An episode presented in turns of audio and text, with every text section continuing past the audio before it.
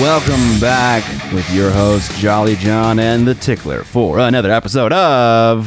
Turpadunder Plastic. This is a very special episode, John. It is the specialist of special episodes. Yeah. So the episode with Blake we recorded at the beginning of October when we were, were on a break, but it was because Blake was in town and we just did it because we had the opportunity. We Yeah. struck while the metal was hot. Yeah.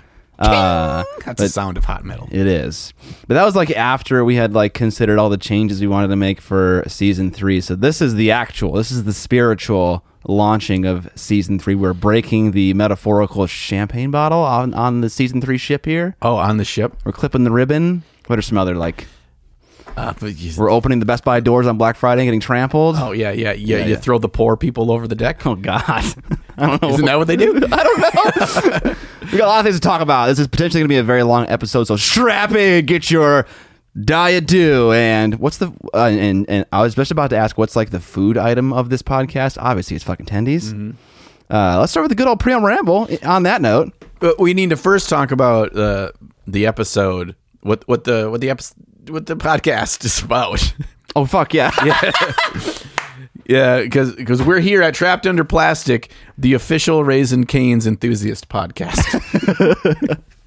um, and if you don't know what the hell we're talking about with that, each episode uh, we take a uh, definition of what trapped under plastic is from the comment section of the episode below and we feature it here and we show it on the screen um, that was brought to us by oh, f- i'm losing it i lost it okay. it's a it's a person thank you I, I, i'll find you again later so if you want to submit your applications, I'm just screenshotting them and putting them in a folder on my computer. So you know, I'm there's saving a lot them. of good ones A lot of this- good ones. this week so yeah. All right. So speaking of attendees, John, lead us off here. All right, so we're going to talk a lot about really important things, really exciting things, Yeah. moving and shaking, Yeah. and evolution of Yeah. trapped under plastic today. Yeah.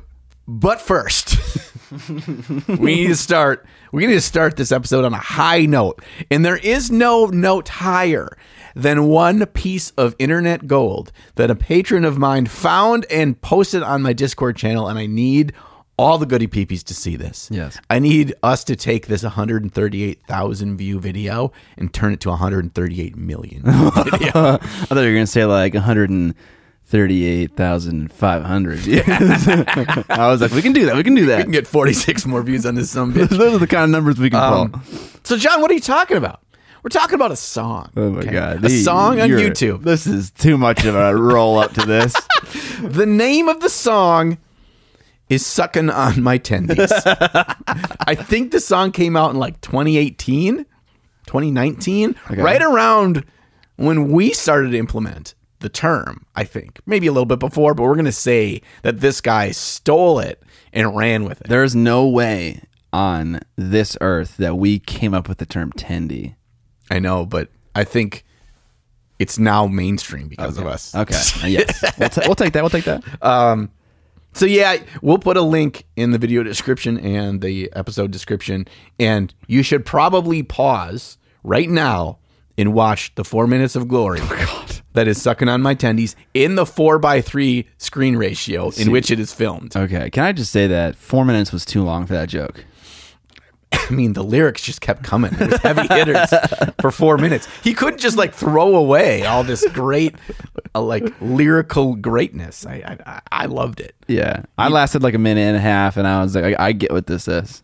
I don't need more sucking tendies. I don't need more s- floating tendies that kind of just like zoop into his mouth. yeah, it's all really terrible graphics. it's great. Um, but it's worth a watch. So now, now that you're back, you're back. You paused it. You came back. You are now a sucking on my tendies aficionado. uh, let's get on to the rest of the preamble ramble. Uh, well, a lot has happened in the month that we've been away. Um, I played in a fucking tournament. You did what? I'm playing one tomorrow too. Whoa! I know. Is it the same place? Yeah, same It's gonna be the place. same grubby nerds you're playing against. I hope not. I, I mean, I don't mind those people, but I hope it's more. Um, Yeah. Because apparently in the last one, there were like at least three other people that had said they were going to show up, but they didn't. Um, so hopefully it's a little, little more, maybe eight, ten people. That'd be cool. Did you show up at their door at like 8 p.m. Be like, hey, where were you? No Yeah. excuses allowed. I did, yeah. Okay. I sent the repo man after them. nice. So that was pretty cool. That was a cool experience. Made a video about that.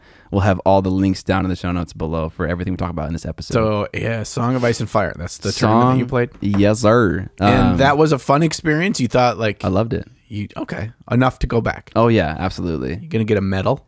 Do Uh, you get medals and trophies and No, you get so like the way it worked is they just brought out like a bunch of goodies. okay? I like the- goodies. And the person who won got to pick three goodies. And that, or it was three or two, and then second place got two, and then third place got one, and then everyone else got to pick, and then we just kept revolving. So the first place got to pick the things that were like the most valuable and that they wanted, Right. And then the fucking lower like a plebs new got like a the shit. like a new Mazda Miata. And Yeah, yeah, Nice. exactly. You got the new car. yeah, Tesla. Yeah. wow. Uh, so that was cool. That was a cool experience. Okay. Well, and you got what place? Fourth. Third place. You got third place. You got first choice of the losers. Uh, yeah, Second No, choice That's for that's the losers. second. That's second place. Second yeah. loser. I mean, it's, uh, third place is as much of a placement when there are five players in the event. Um, Well, don't tell people how many people are gotta in the be tournament. honest. You dude. got you gotta let them know. So yeah, Uh, I disagree. You don't have to be honest. Uh-huh. I got third place. Uh, um, it was good. I liked it a lot. Good. Um, now on to the exciting season three news. This episode is a collaboration in a way between me and John, and also a writer slash researcher named James. Uh, John here affectionately called him James the Writer Goblin. Yeah, James is our official writer goblin of the podcast. Yeah. Uh, James is, It's like a ghostwriter, but a goblin writer. Yeah, yeah, Because we're letting you know about him. and then and you say ghost writer, and then my brain goes to ghost rider, and now I picture James, as a Oh. flaming, flaming Uh, skull. yeah, but it's yeah. a goblin skull. Yeah, yeah. Okay, James, we need an artist out there to give this visual rendition. Yeah. James the writer goblin. So some of you might have a reaction to including a writer where it's like, is this going to become scripted? And really, the more accurate term for James is he's a researcher. Um, he's able to accurately find a bunch of really interesting information for us to just riff off of. So there isn't anything written for us to speak like a script. It's all just like bullet notes for us to look at. Um, and this episode, which is obvious based on the title, but it's about the top grossing Kickstarter campaigns in various categories. And he found all the information for all the categories and put up all these bullet points and all this research and have, has has all these links for us to look at.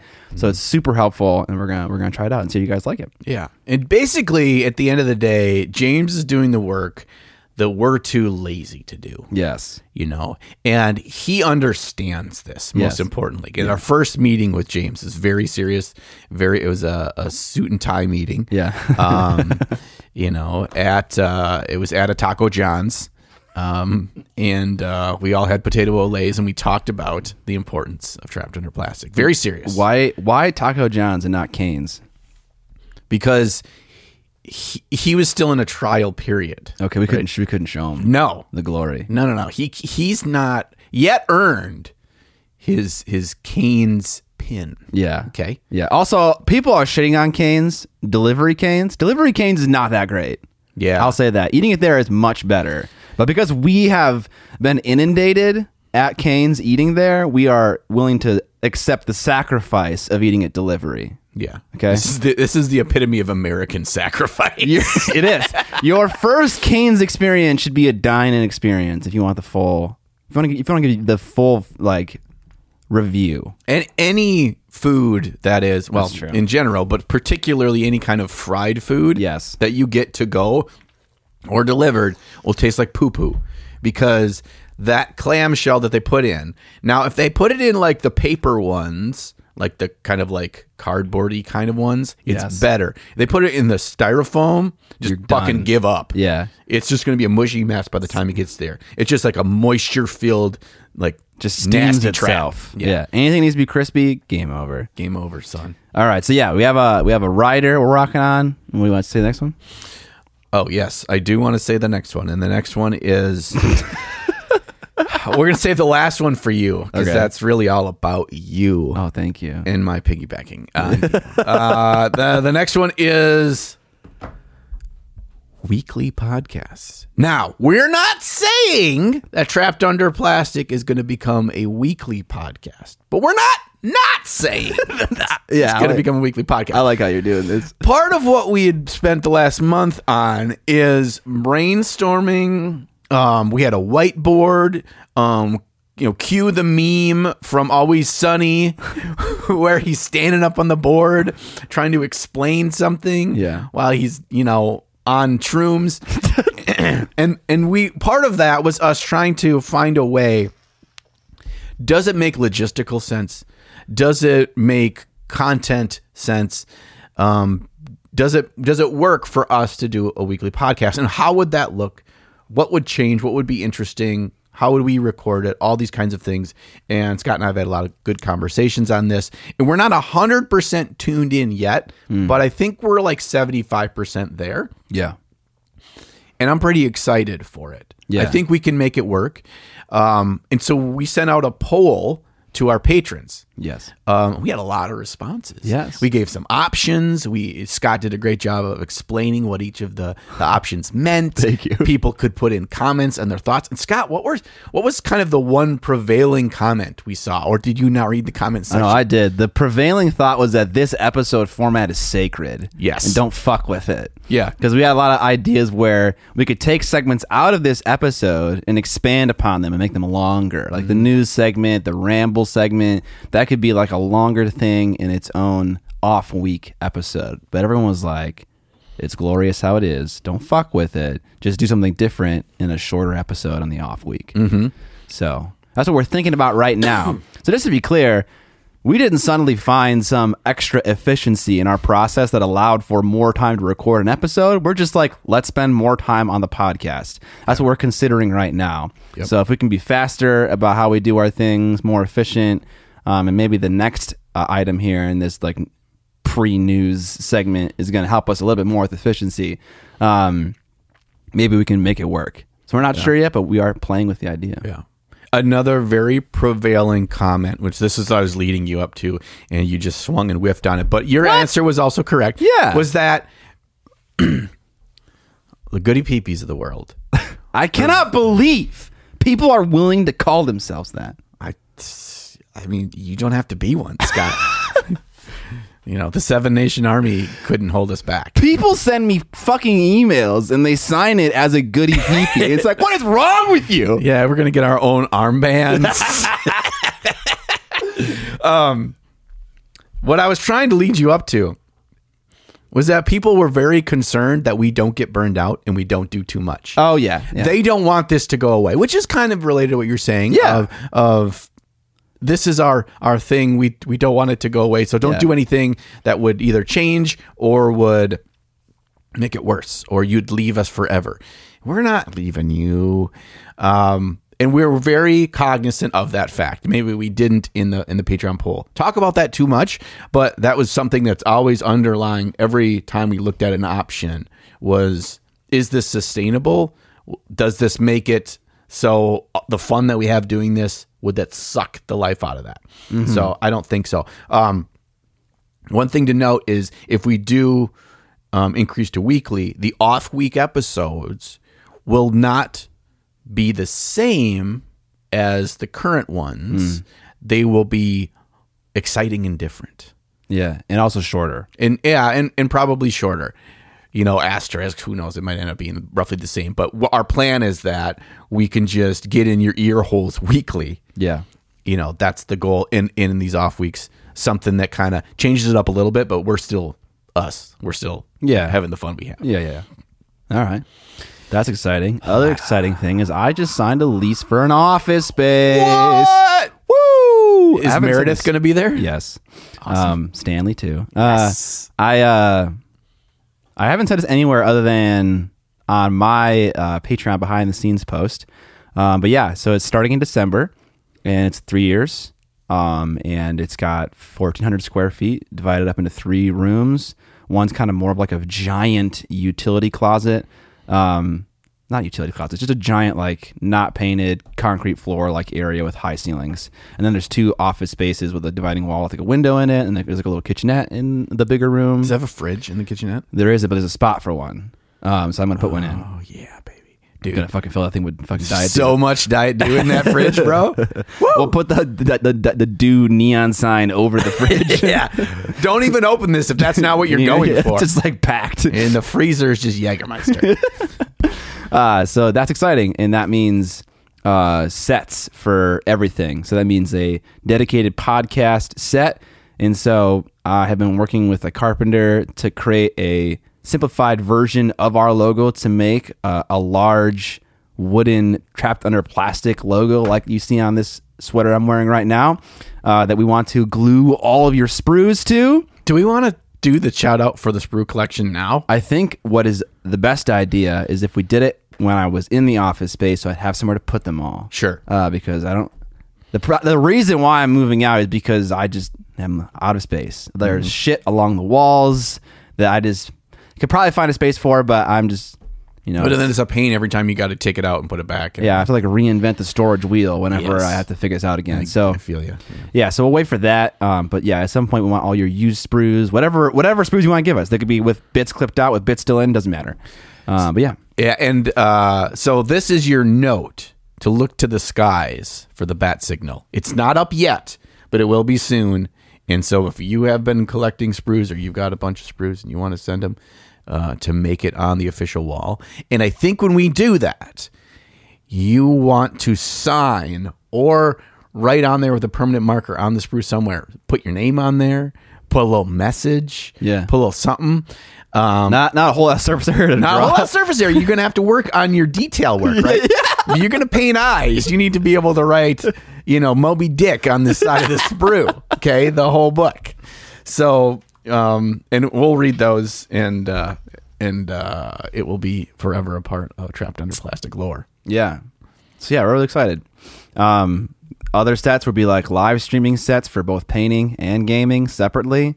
So I'm working with a company to get a copy, a copy, get one of their gaming tables uh, as like an exchange for like sponsorship for Kill Your Friends, future episodes of that, and also live streams, and then a live streaming area for painting, uh, which is also a recording area for painting as well, and like an editing area. So You're talking to Wormwood, dude. You need to get that fucking Wormwood, bro. honestly, I want that thirty five hundred dollar table. they don't seem very interested in working with me, which is fine. Um, but like I have a contact with them. I actually have two contacts with them because they sent me dice trays for Kill Your Friends. Yeah. And I did the whole like like ad read thing that we agreed to. And I emailed those contacts again and they never responded. Um, and then I emailed like the there's like a they have like an email line that's like for working with them. And I was like, okay, I'll email this one. And she was like, the lady who responded was was polite, but she was like, "I don't, I, I don't know how to service what you need. You need to talk to these people that I've already spoken with." And I was like, "They didn't reply." It's like, "Are you in the same fucking building? Can you go and be like, reply to this man?" But like, I don't know. This does the body language, the virtual body language. You could see them Yeah, your was mind's we don't eye. we don't care to work with this particular like process or project. So I was like, okay, fuck it. So I went with a different uh, company with equally beautiful uh, carpentry. Cool, cool, cool, cool. Yeah, Yeah, my, but- my my buddy when I play every Saturday, he's got one, not a Wormwood, but a different company, and I can't remember which the name of the company is, but it's very, very nice. Yeah, yeah. So there's a lot of cool ones out there. Yeah. So I'm sure we'll hear about who whose table it is. Oh yeah, yeah. And, we're, uh, we're greasing some chins. Yeah, Yeah, and then suddenly Wormwood guy's gonna be like, This got him sorry. No, no. Uh, they got their own exciting things like very, very fucking expensive dice trays and dice and stuff. Did I ever tell you about my issue that I've had with them? I, What? I got onyx dice, like the precious stone onyx dice, and they fucking chip. Oh no! all over the place. I sent pictures, whatever. Crickets. So, Seriously? so you're not alone. wait, aren't those like s- really expensive? Yeah, they're like six seventy five dollars, I think, for a set. Fuck, bro. That's a chip because they're they're a stone, and you know how they chip. This is the irony of it.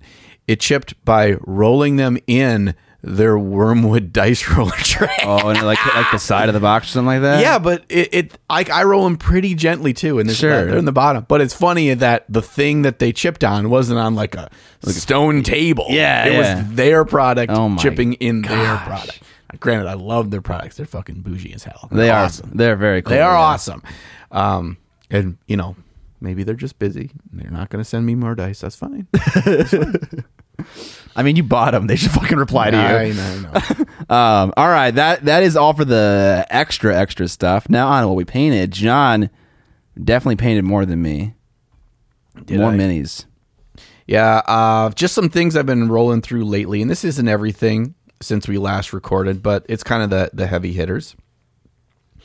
Um, first and foremost, I painted uh, my D and D character. We start we st- restarted a campaign, and I played a little goblin rogue there. And I used I used to use I painted up a little 3D printed one that was super tiny, and I think I shared that like maybe a year and a half ago on the podcast.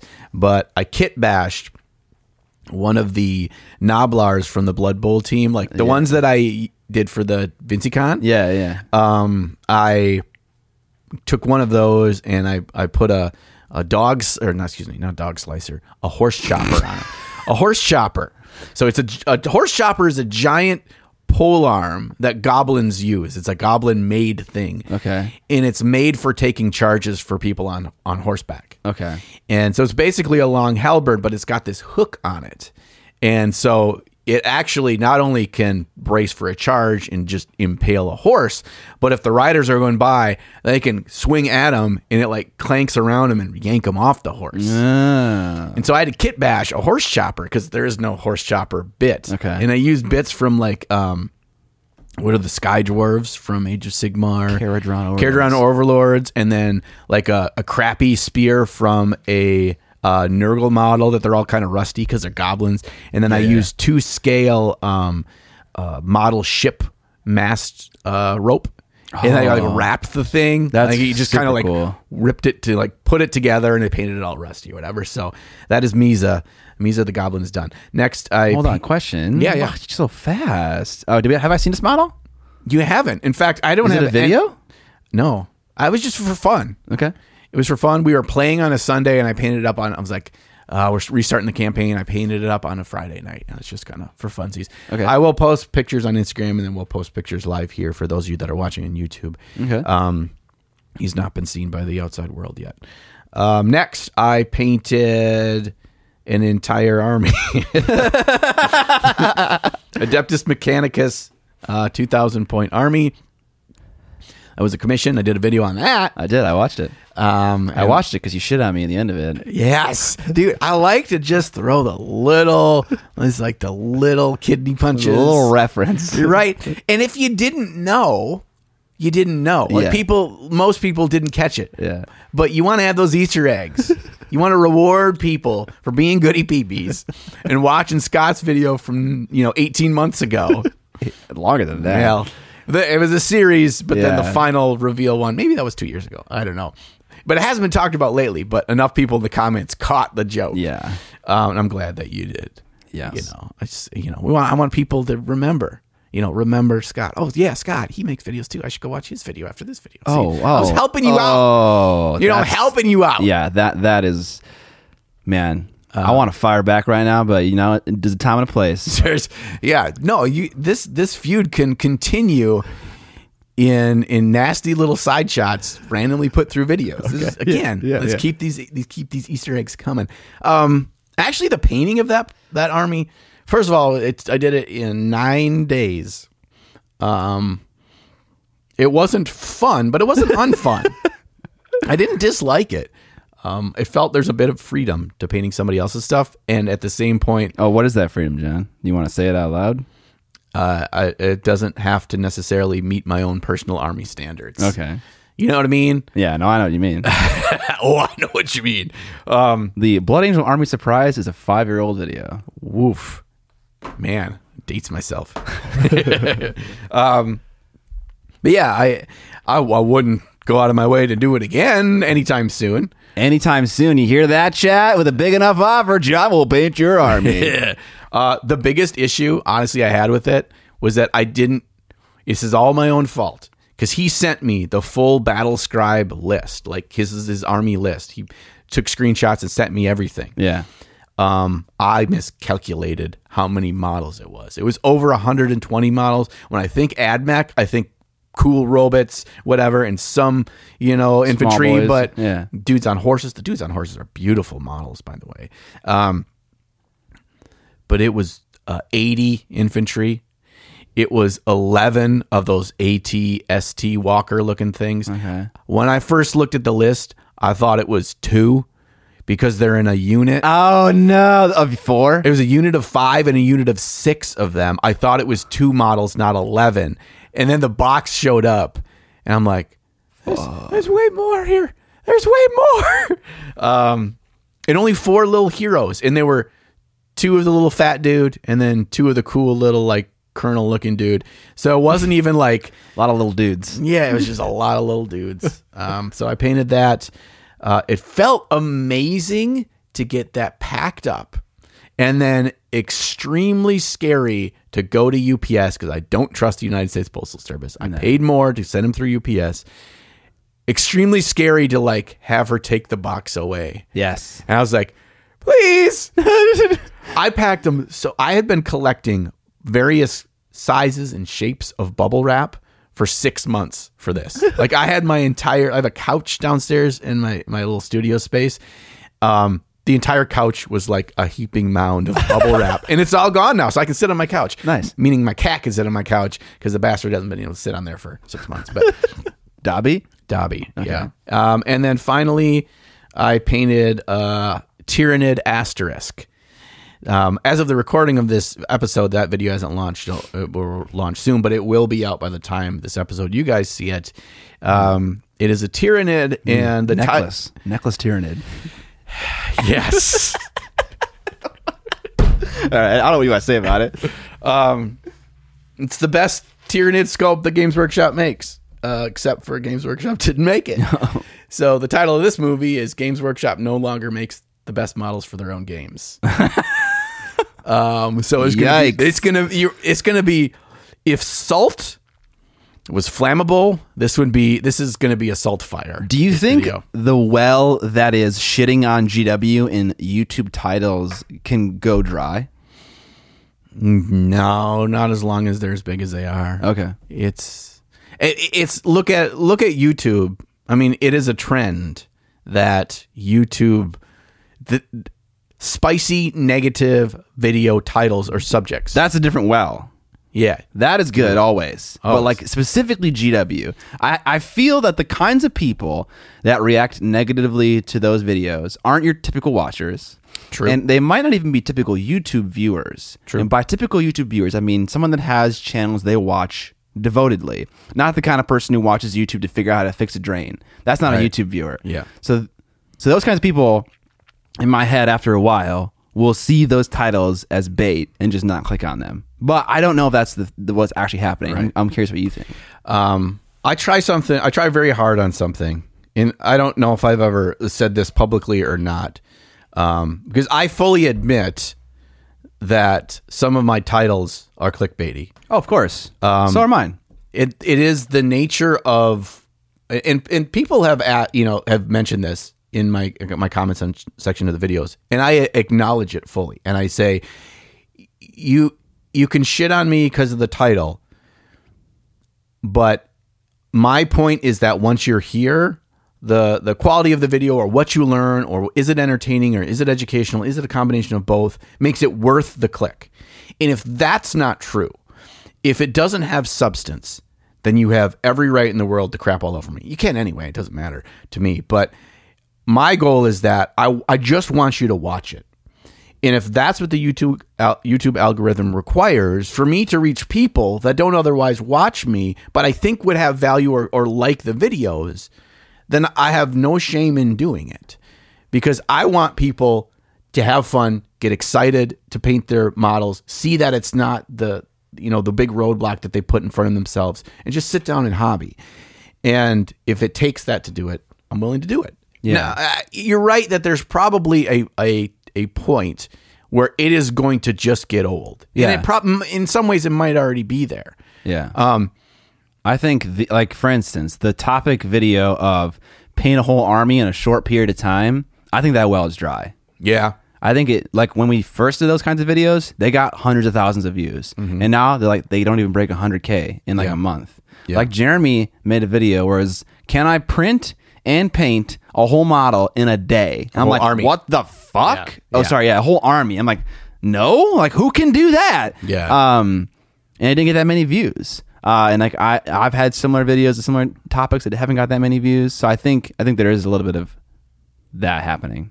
Yeah, I think it's it's sometimes looking at the core, and maybe this is uh, this is probably some aspect of in the off week episodes might be like is us talking about YouTube. hobby from hobby in the YouTube perspective. yeah, yeah, yeah. And let us know, guys, if this is like like boring as shit to you. Um, I think that there's a core interest there.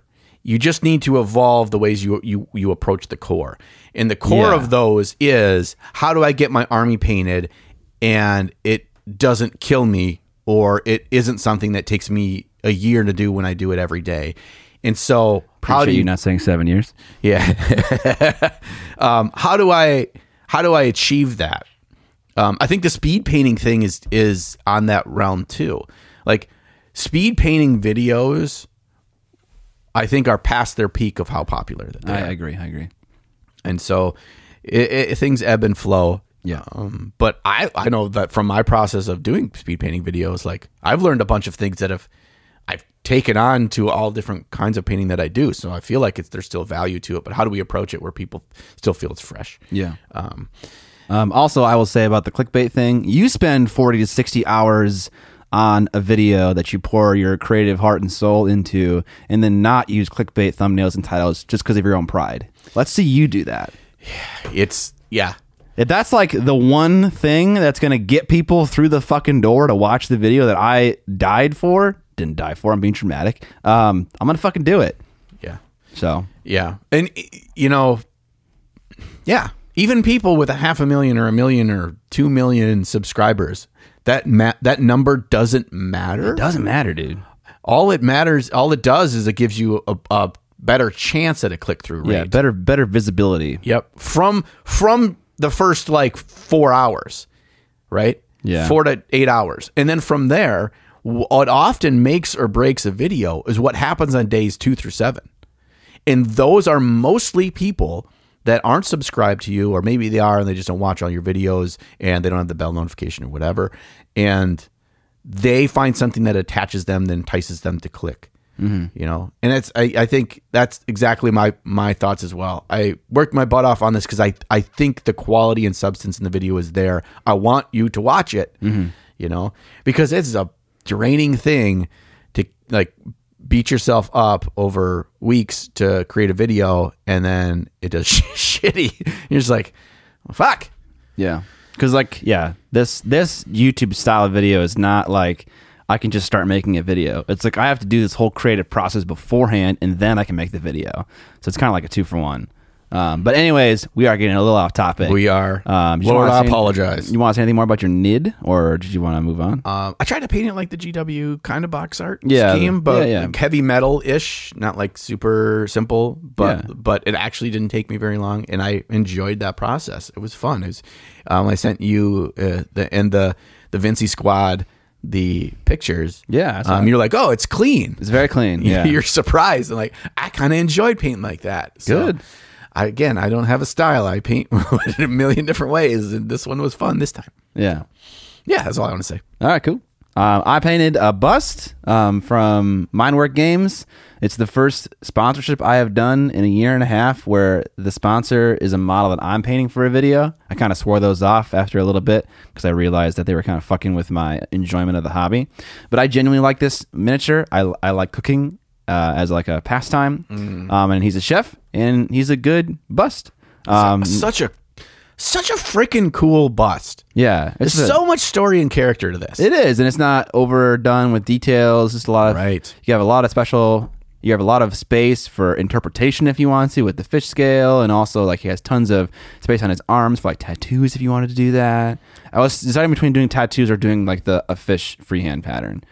That's good. Yeah, I think if you did both, one it would take a lot more time. It would, yeah. and you could do like a faint one, maybe like a small one. yeah, he's got the scar there too, so there's already an interesting detail. You put a little redness to it. Yeah, He better get that checked out. Hope he has tetanus yeah. shot. He's looking a little grim, A little grim. but yeah, that was And fun. the collar. What's the deal with the I have collar? What's no the idea. story on the Yeah, collar? I don't know the story in the cars, but it does does not look friendly. No. Um, but yeah, I enjoyed painting that model. It's like I think it's my fifth bust that I've painted, um, and I have I have three more in my closet that I am looking forward to painting. Um, two of them are Spira Mirabilis uh, ones. I just got my spear model in the mail yesterday. Which one did you get?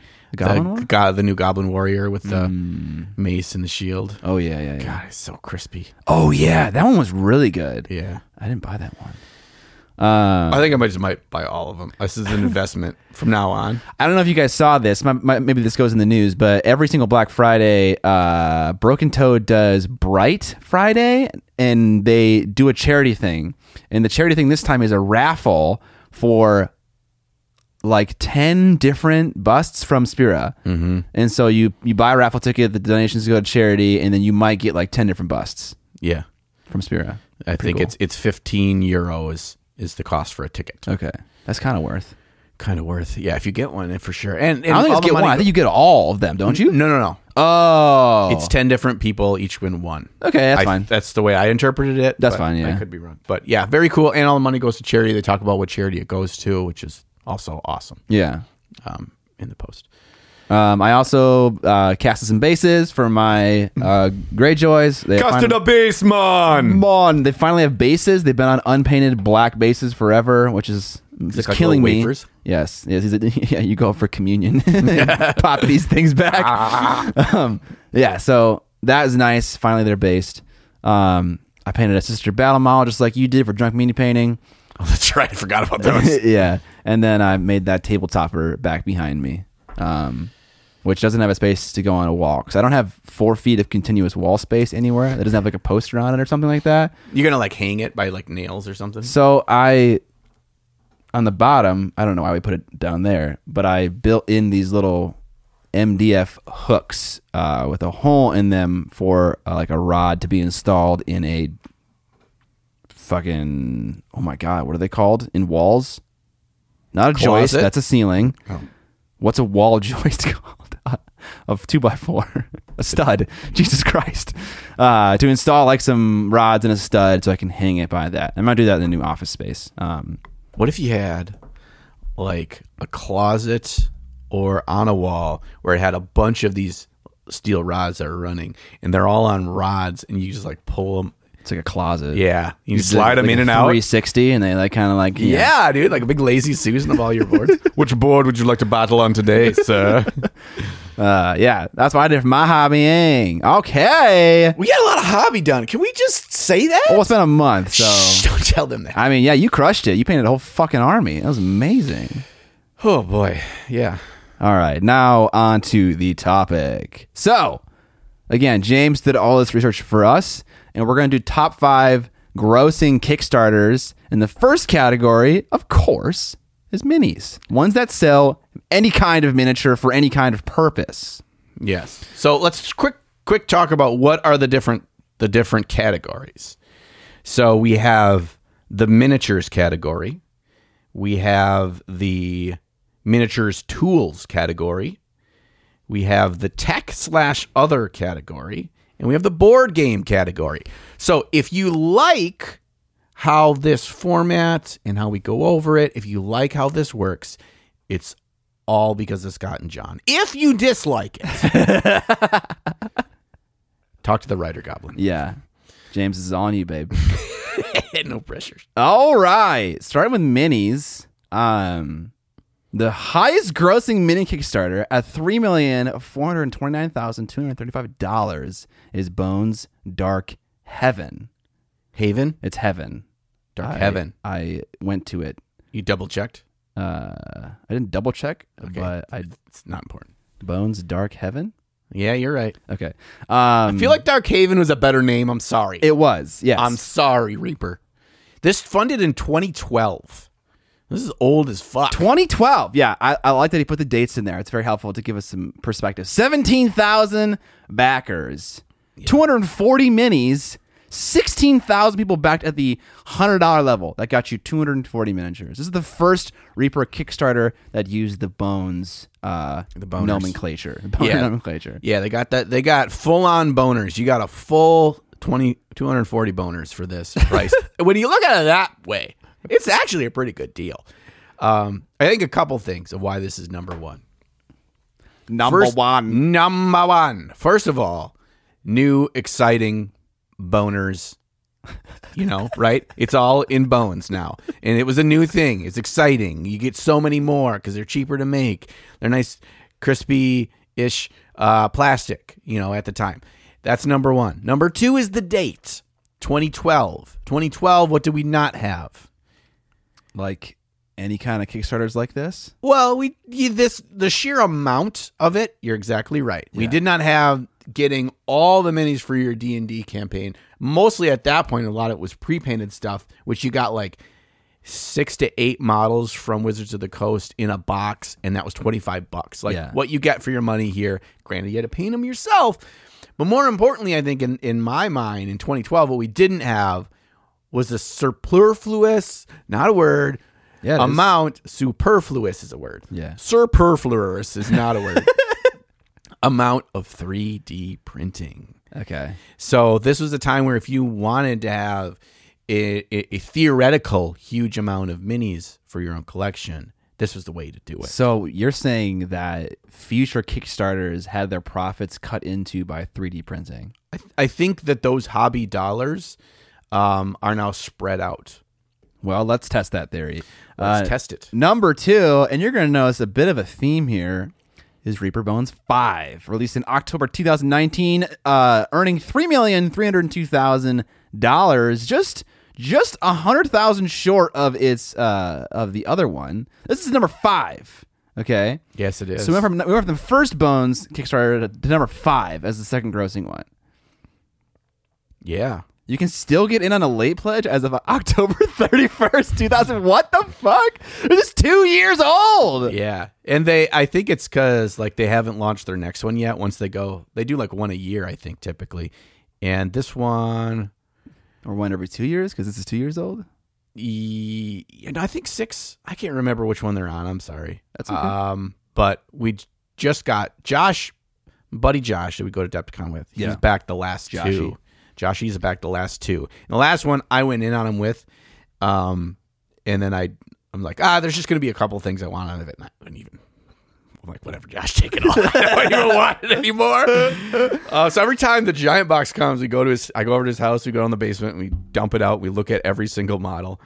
Um, it's just it's just quantity, baby. Yeah. Like if you want, and I will say, Josh is probably the exception to the rule, but he and his wife paint like most of them. Like they crank through all this stuff. What? I, they don't. They just want them painted. They want them for gaming. His wife just likes to paint for fun, and so they- That's cool, man. yeah, but maybe more people do that. I don't know. I just envision 80% of people that buy Bowens, they're mostly not painted. Yeah, I would say of all the bones models in the world bought from Kickstarters, ninety eight percent of them are unpainted. Yes. Uh, but so here's about, here's what I'm saying about 3D printing. This came out in 2019. Now, granted, not would you say 3D printing was in full swing? I don't think it was in full swing. I, it, In didn't, 2019. it didn't have the sheer amount of Patreon stuff. Like, that's the new trend is all going to the Patreon monthly 50 plus model sculpts a month and all Yeah. that. And, and it is a slightly different category, too. Like, I, and and this is totally no research beyond this. This is not the writer goblins speaking here.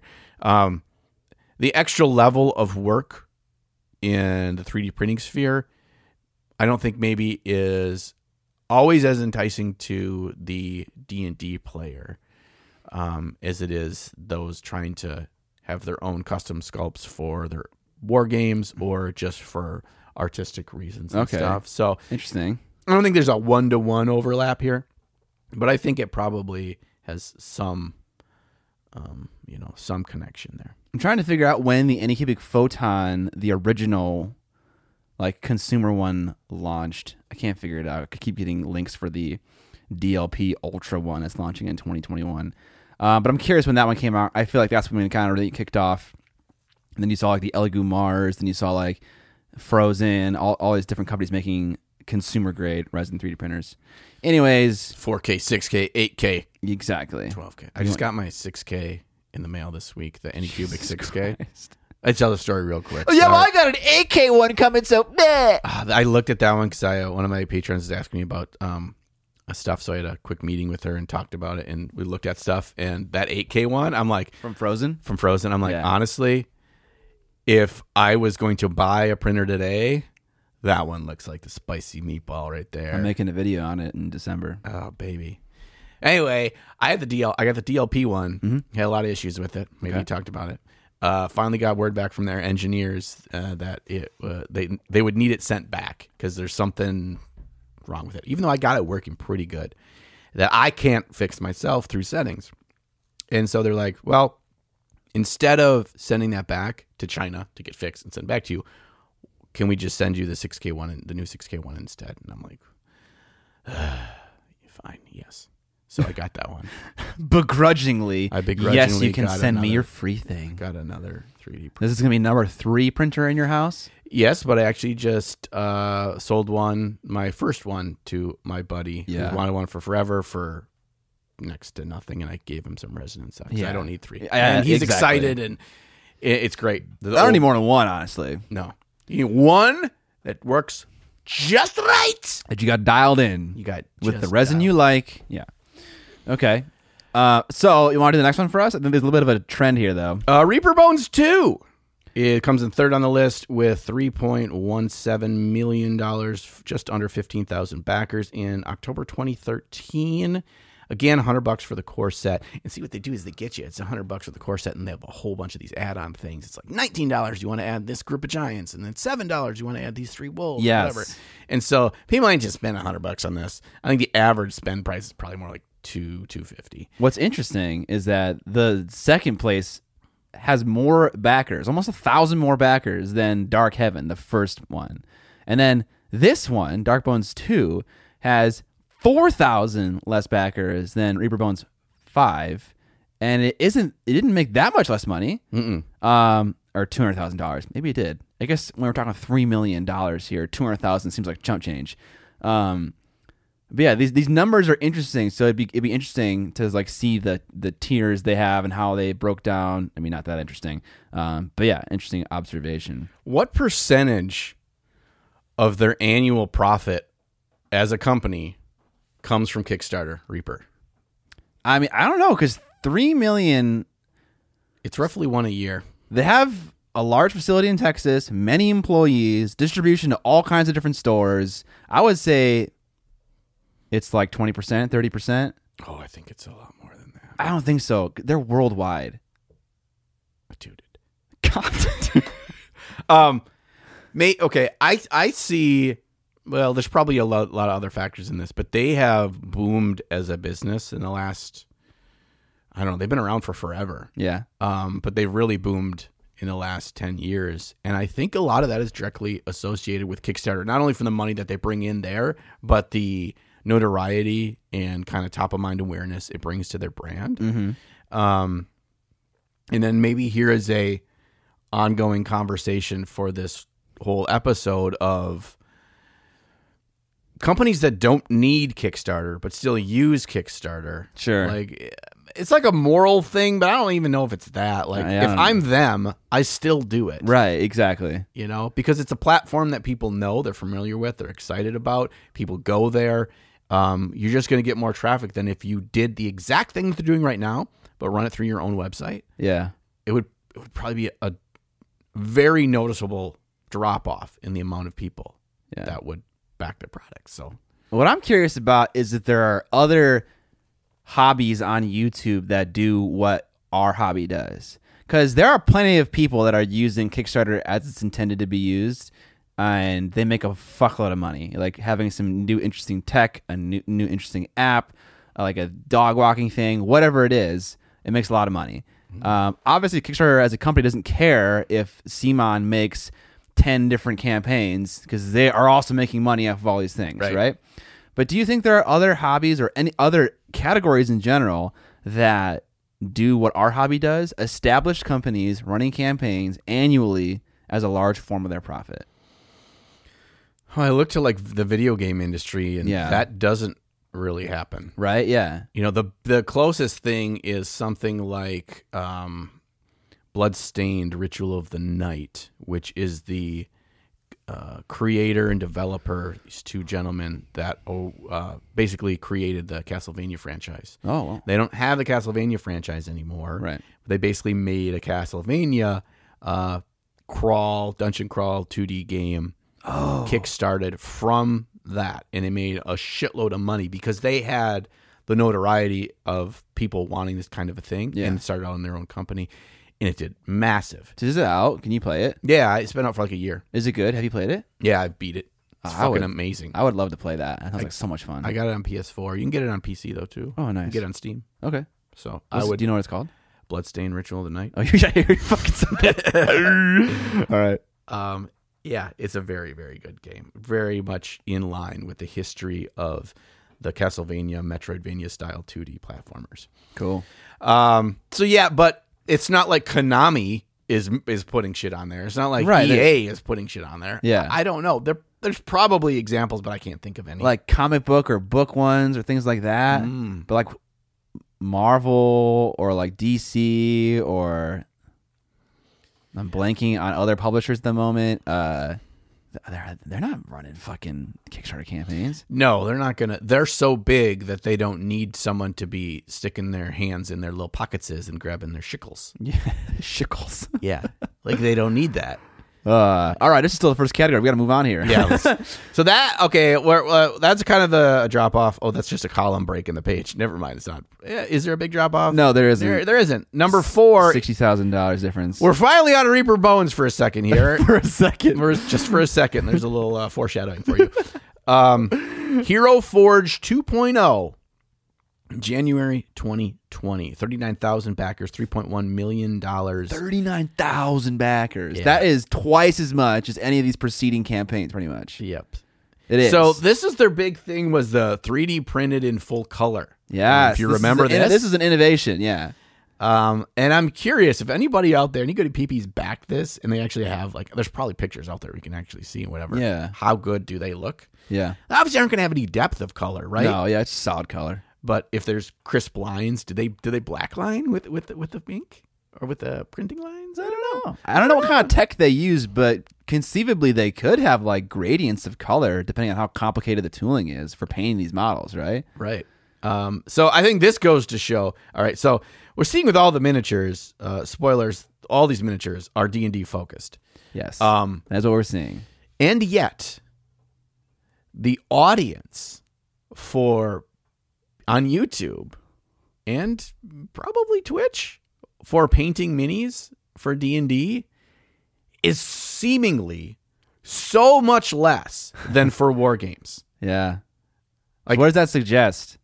Uh, I mean, in this ba- uh, maybe this Kickstarter kind of proves the point. D- People wanted the stuff painted. Yeah, D and D folks don't necessarily care too much about having their models painted. Wargamers care a little bit more. Right. Yep. And it's not that there aren't. Yeah. Obviously, our D and D game, we want to have all of our Right. stuff painted, Yeah, and we typically do, um, including the terrain and all that funny stuff. But I think it's funny. it's it's it's funny. Uh, it's the silly little scrolls and chesticles, and Obulettes. they're all Bjorn. um, um, but I think it's kind of a it's like a distant second, right? yeah. Whereas in wargaming, it, it seems the hobby is more one A one B for most people.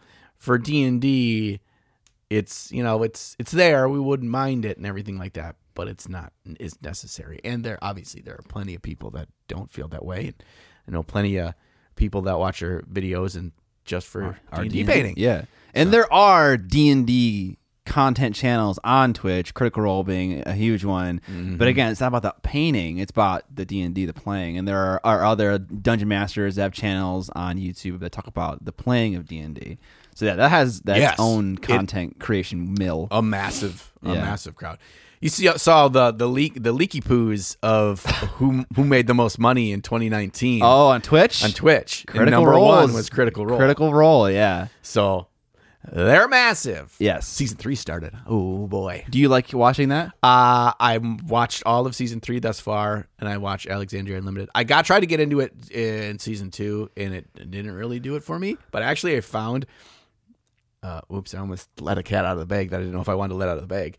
Now that I have time to like be actively doing things for my YouTube channel while background go- noise is going on, it's a great thing for that because you don't have to watch it. Yes. Did you ever watch Geek and Sundries, like really highly produced, like D and D campaign thing? Yeah, like Was they that had a- good? they had a lot of They had their own um, game they made for it, right? Yes. It, they had like a um, hobby side of it and everything too, where they'd have painters come on and they'd do whatever. And it was very high production. Uh, Yeah, yeah. We know someone locally who went to participate on the painting adjacent show, Michelle. Michelle from Dave and Michelle. yeah, from Dave and Michelle. Right. Uh, they like she had like a there was like there's like a makeup department and all kinds of crazy stuff. Yeah. Um. we should have Michelle on. First of all, she'd be a great guest. Yeah. And I, I want to I want to talk about her uh, Hollywood experience. Yeah. Hollywood mini painting experience. Um, Absolutely. That'd be so cool. Okay, yeah. Well, another uh, tangent on this, uh, Uh, but but James, the writer, has a note here. This tool is really neat and has come a long way since version one. So so you can like go on, I'm sure, right now on Hero Forge's website and like custom because you could always custom make your Yeah, characters. yeah, like yeah. Jeremy from Black Magicraft made Scott on Hero Forge. Yes. Speaking of Jeremy, he did a video about this tool that you can see. We'll link that below if you're interested about it. Yes, very cool. Okay, back on track. Number five. on, track. uh, back in the old Reaper Bones the Lane, bones, Scott. the bones track. Bones four, August first, two thousand seventeen. Sixteen thousand backers, three mil, Bones three on it. I wanna see aka what the, totally epic adventure. So yeah, it's more of the same thing. Uh, we don't need to talk about more. Uh, e- and then sixth place is Bones three. Uh, seventh place is the Critical Role uh, Miniatures. Kickstarter, and then after that is one called Blacklist Miniatures. So we're not going to talk about all those. Um, but yes, the prevailing thing is these are all role playing game focused things, pretty much. Right. Entirely are right. Yeah. Maybe not Blacklist Miniatures, but that wasn't even top five. Yep. Yeah, it's Um, all focused on D and D. Whatever form of D and D you play, these miniatures could be used in that game. Yeah. So, very very cool, and it is a great use for that. Honestly, you need because the thing with D and D is you need. It's not like I, I need to buy a whole box of Necrons for my Necron army, and then I paint all my Necrons. Mm-hmm. D and D, you need to have different minis for characters. You need to have a boatload of different kinds of monsters. Yes. you know, Or if any you want- situation. you know, if you want to have fight a beholder, you don't want to throw a dragon out there. You know, you want to have at least close to the right mini. So you need such a variety, and that's where I think Bone scratches that itch because you just Yes. get such a wide variety. Of Yes. Absolutely. shit. So very very cool. Okay, let's go on now to miniature tools. Yes. This one is the one that excites me the most. You think so? Because I think it's most associated with our lane. And by our lane, I mean from the mini painting perspective, the hobby perspective, the things that we've probably have most of these or all of these, the goody peepees have will be familiar with. Yeah. Exactly. Are there only four? Uh, Mm-hmm. Um, One, two, three, Yep. four. that's okay. All right. Um, these are these are four heavy hitters. Yes. And once you start it out here, Okay. Uh, the the first one, the most prolific one, uh, actually maybe not, but close is uh, Squidmar's Brushes, launching in June of 2020.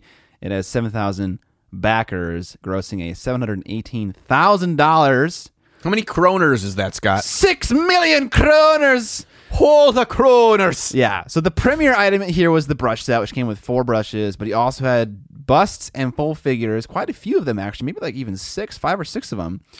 They sold alongside his brushes. He even uh, look at this. The the writer goblin wrote down the names of all five busts that were offered. Oh, Hilma Era Renuen Ziononadadia. Elnuth Elnuth. That's us being Swedish. Get it? Yes, yeah, those are all Swedish names from the Swedish Isles. I don't know. Sweden has Isles. Um, yeah, what do you have in your hand right now, I got a little Scott? Squidmar Mark One Tobolsky Kalinsky brush here. Some bolshki. Bolsky. It's the medium size. Uh, Squidmar uh, said, "Fuck numbers. I'm gonna use t-shirt sizes." So he has XXL, and no, I don't know what he has here. He has uh, X small, small, medium, and large. Um, so yeah, uh, Let me see this. Let me just tear It's- this thing apart. it's a brush. Oh yeah, just suck on those bristles. You fucking what the hell? What are you doing? Are you getting off the excess water? You don't know how to do that? That's the way. That's the way that artists bring their brushes to a point. By tapping on their knuckles? So you can. Is there water in this, bro? yeah, there is. Okay. Here, well, let me let me show you. s- I mean, I- all right, you guys, audio listeners, I'm taking the brush, and I'm I'm putting it in the cup, and I'm I'm gonna get a bunch of water on it. Okay, so that's obviously not at a point right now, right? Yeah, It kind of, sure. Yeah, kind of. I could smash It- it, in the bottom. Um, It, it, it could be better. could I smash it in the bottom? Yeah, smash it. Okay, we're gonna smash it in the bottom. Okay. All right. Now it is thick with water and not at all on a tip. I would never paint with that. You never paint with that. So now you take your knuckle or your hand and you smack the brush against it uh, just kind of where your hand's gonna hold the brush. Okay. You smack it a couple of times. Now look at the tip. Don't worry about that little tray here. Ah, you, That's- stra- that's- you strategically uh, oriented it. Shh. Look at the it's- quality it- control. yeah, it, it does something. Yeah, it's it's interesting. So that's so sma getting the brush full of water and then smacking it on against your hand um, takes flicks off the excess moisture and it sucks the end to a sharp tip. That's what artists do when they obviously don't want to suck on their brush. Yeah, And so like the freaks that we are. yeah, freak a leak. So yeah, that's a, Don't that's leak. about that is uh That's pretty good. That's usable. dude. uh, Okay, you think you can get it sharper than that with your mouth? Yeah. Okay, let's take a we need to do a uh, scientific experiment. So that, That looks worse. it's not it's not just the mouth, but it's also doing this. You know, You do the you do doing the, the, the, doing the, the twist. The roll and twist. Yeah, look at that. Beat that.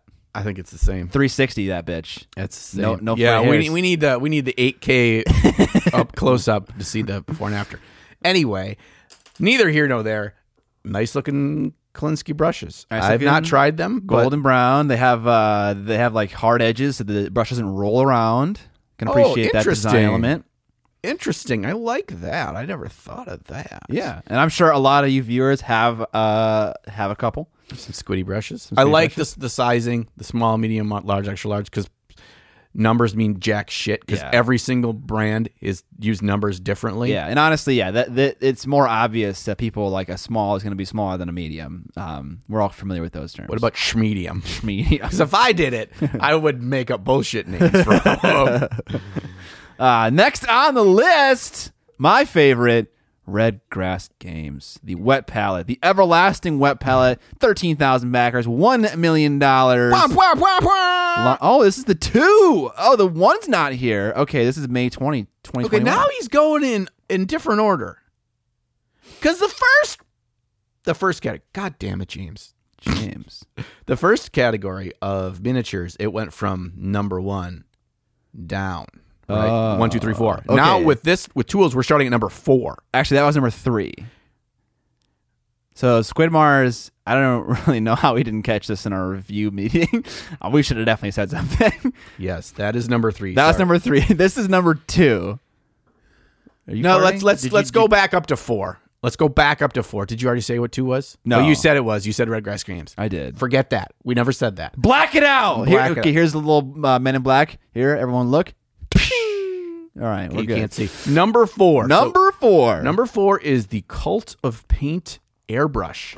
For all you cultists out there, that's what they call them. That's what little Andy Wardle calls all his cult calls them cultists. calls them cultists. Uh, I love you, Andy. I watch your recent videos. fucking little Andel, little Andy, little boy. Nope, he will fucking crush me. Uh, here's the Infinity variety. Uh, Andy sent this to me. It works very well. The Infinity is a very good airbrush. Um, Oh shit! I didn't know this. James coming in with the hot info. The hottest. Of, Cult of Paint is a subsidiary of Element Games. so, a lot of people are in bed with Element Games. A lot of people. Okay, calm down. uh, but yeah, his airbrush has that ergonomic trigger that he knows. I don't. I'm not the biggest fan of.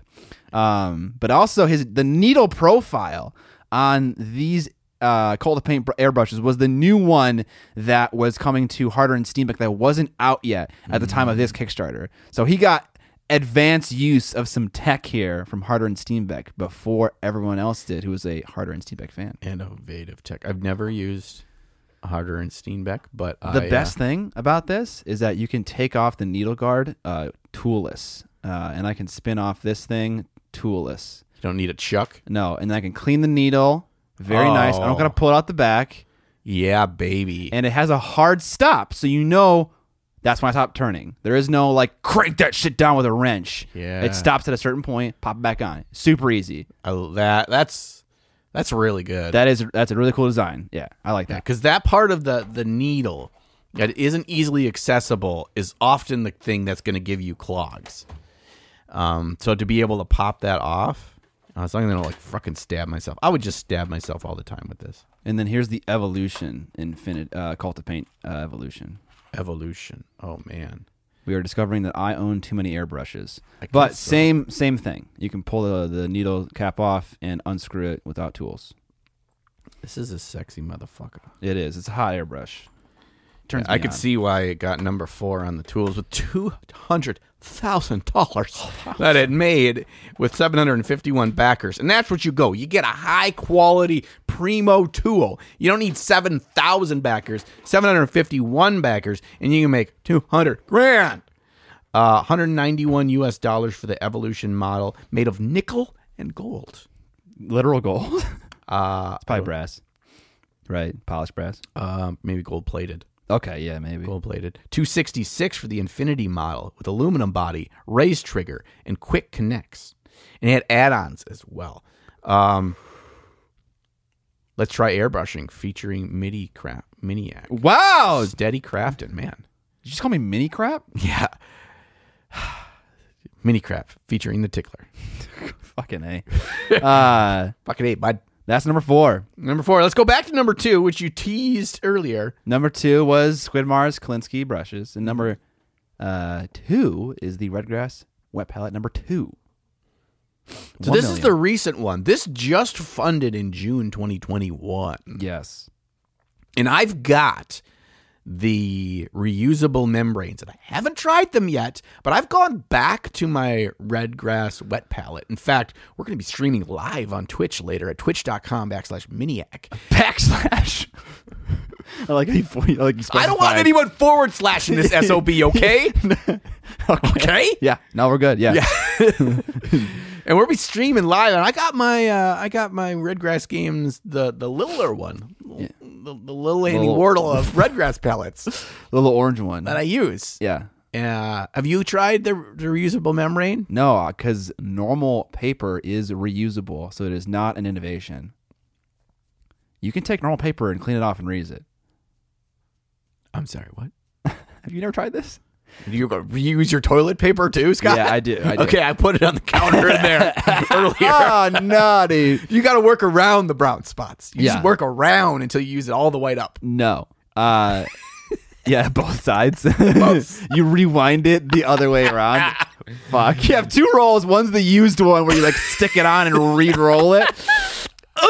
uh, but yeah, so um, normal paper is reusable. It- The longer the paint is on the paper, it like stains a little bit, but I never really reuse it. I kind of just throw it away and get a new one, but you can you can reuse it. Because you hate the baby seals and the orcas. Maybe this one is like more reusable. Oh, more reusable. It cleans off better. I don't know. I I haven't used it. I saw a video of um oh Christ, what's his name? Um Ca- uh, Caleb Wisenbeck Yes. um doing it and Doing like doing it. And I've seen Richard Gray in a video do it where he cleans it off in his sink and stuff and it basically folds it on itself with the water running and kind of like rubs it on itself. Okay. And it whoosh. there is some staining, specifically if you use like inks and stuff, it will stain it. Oh, so it works the same as normal paper. So it's yeah. I mean, no, okay. I don't know that for a fact. Okay.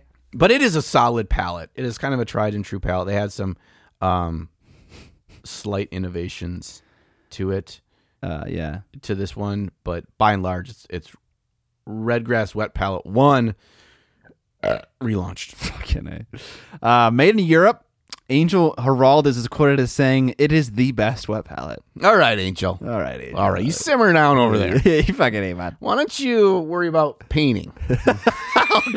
Stand your lady, Angel. Yeah, what do you know about wet palettes anyway? He just makes all your paint into fucking sprue, sprue bo- uh, blister box. Yeah, then it goes into the in the airbrush. Like the airbrush cup is some some holy sacrament vessel. Yeah. that can only be touched by the purest of mixed paints. yeah. Although he probably doesn't have a clog every other model like me. So He should sign those and sell them on eBay because I would buy one.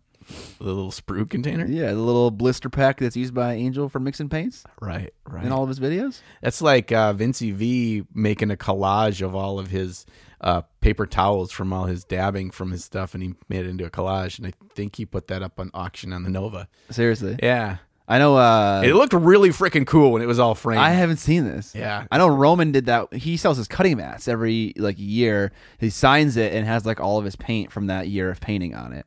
Um, Paints on his cutting mat. well, he just like gets paint everywhere because he's kind of a wild painter. Um, is. So it's like messy and shit. Yeah, he's uh he's like the Pollock of mini painting. Kinda, a little bit. Yeah. He is. He's the most Pollock esque. Yeah. Okay. Uh y- how how much drugs do you do, Roman? Ah.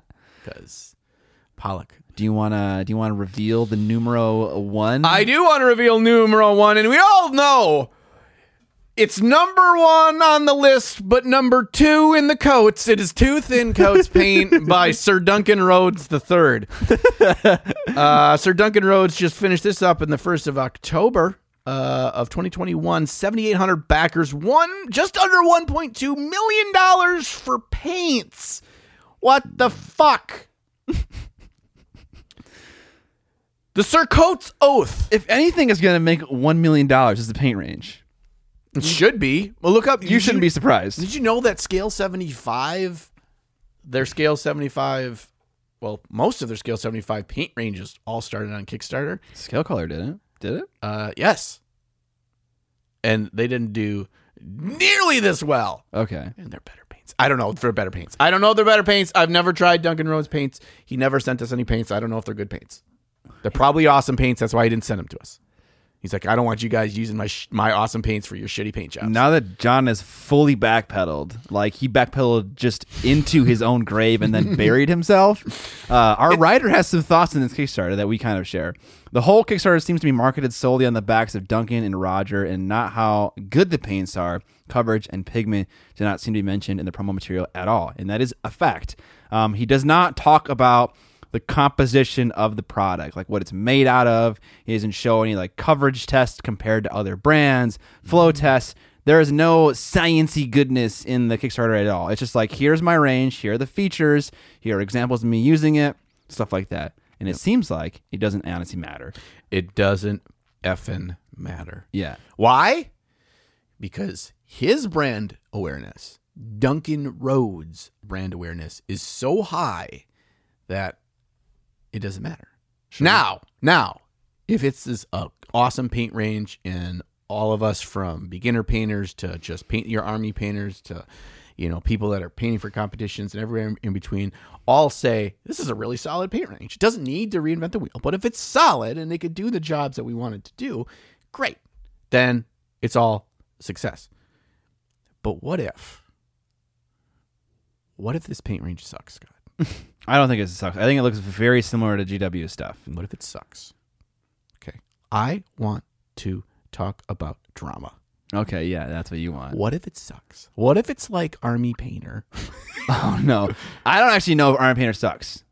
I've uh, I have never used a single Iron Painter acrylic paint. I used it way back in the day when You I did? did? when I did the starter set comparison, and it was because I don't remember how many sets I I tested there. Was it like six or seven brands or something like that? Yeah, I think it was. I think it was five or six. Um, now I haven't used it since, but it was by far the worst. yeah, of all of them.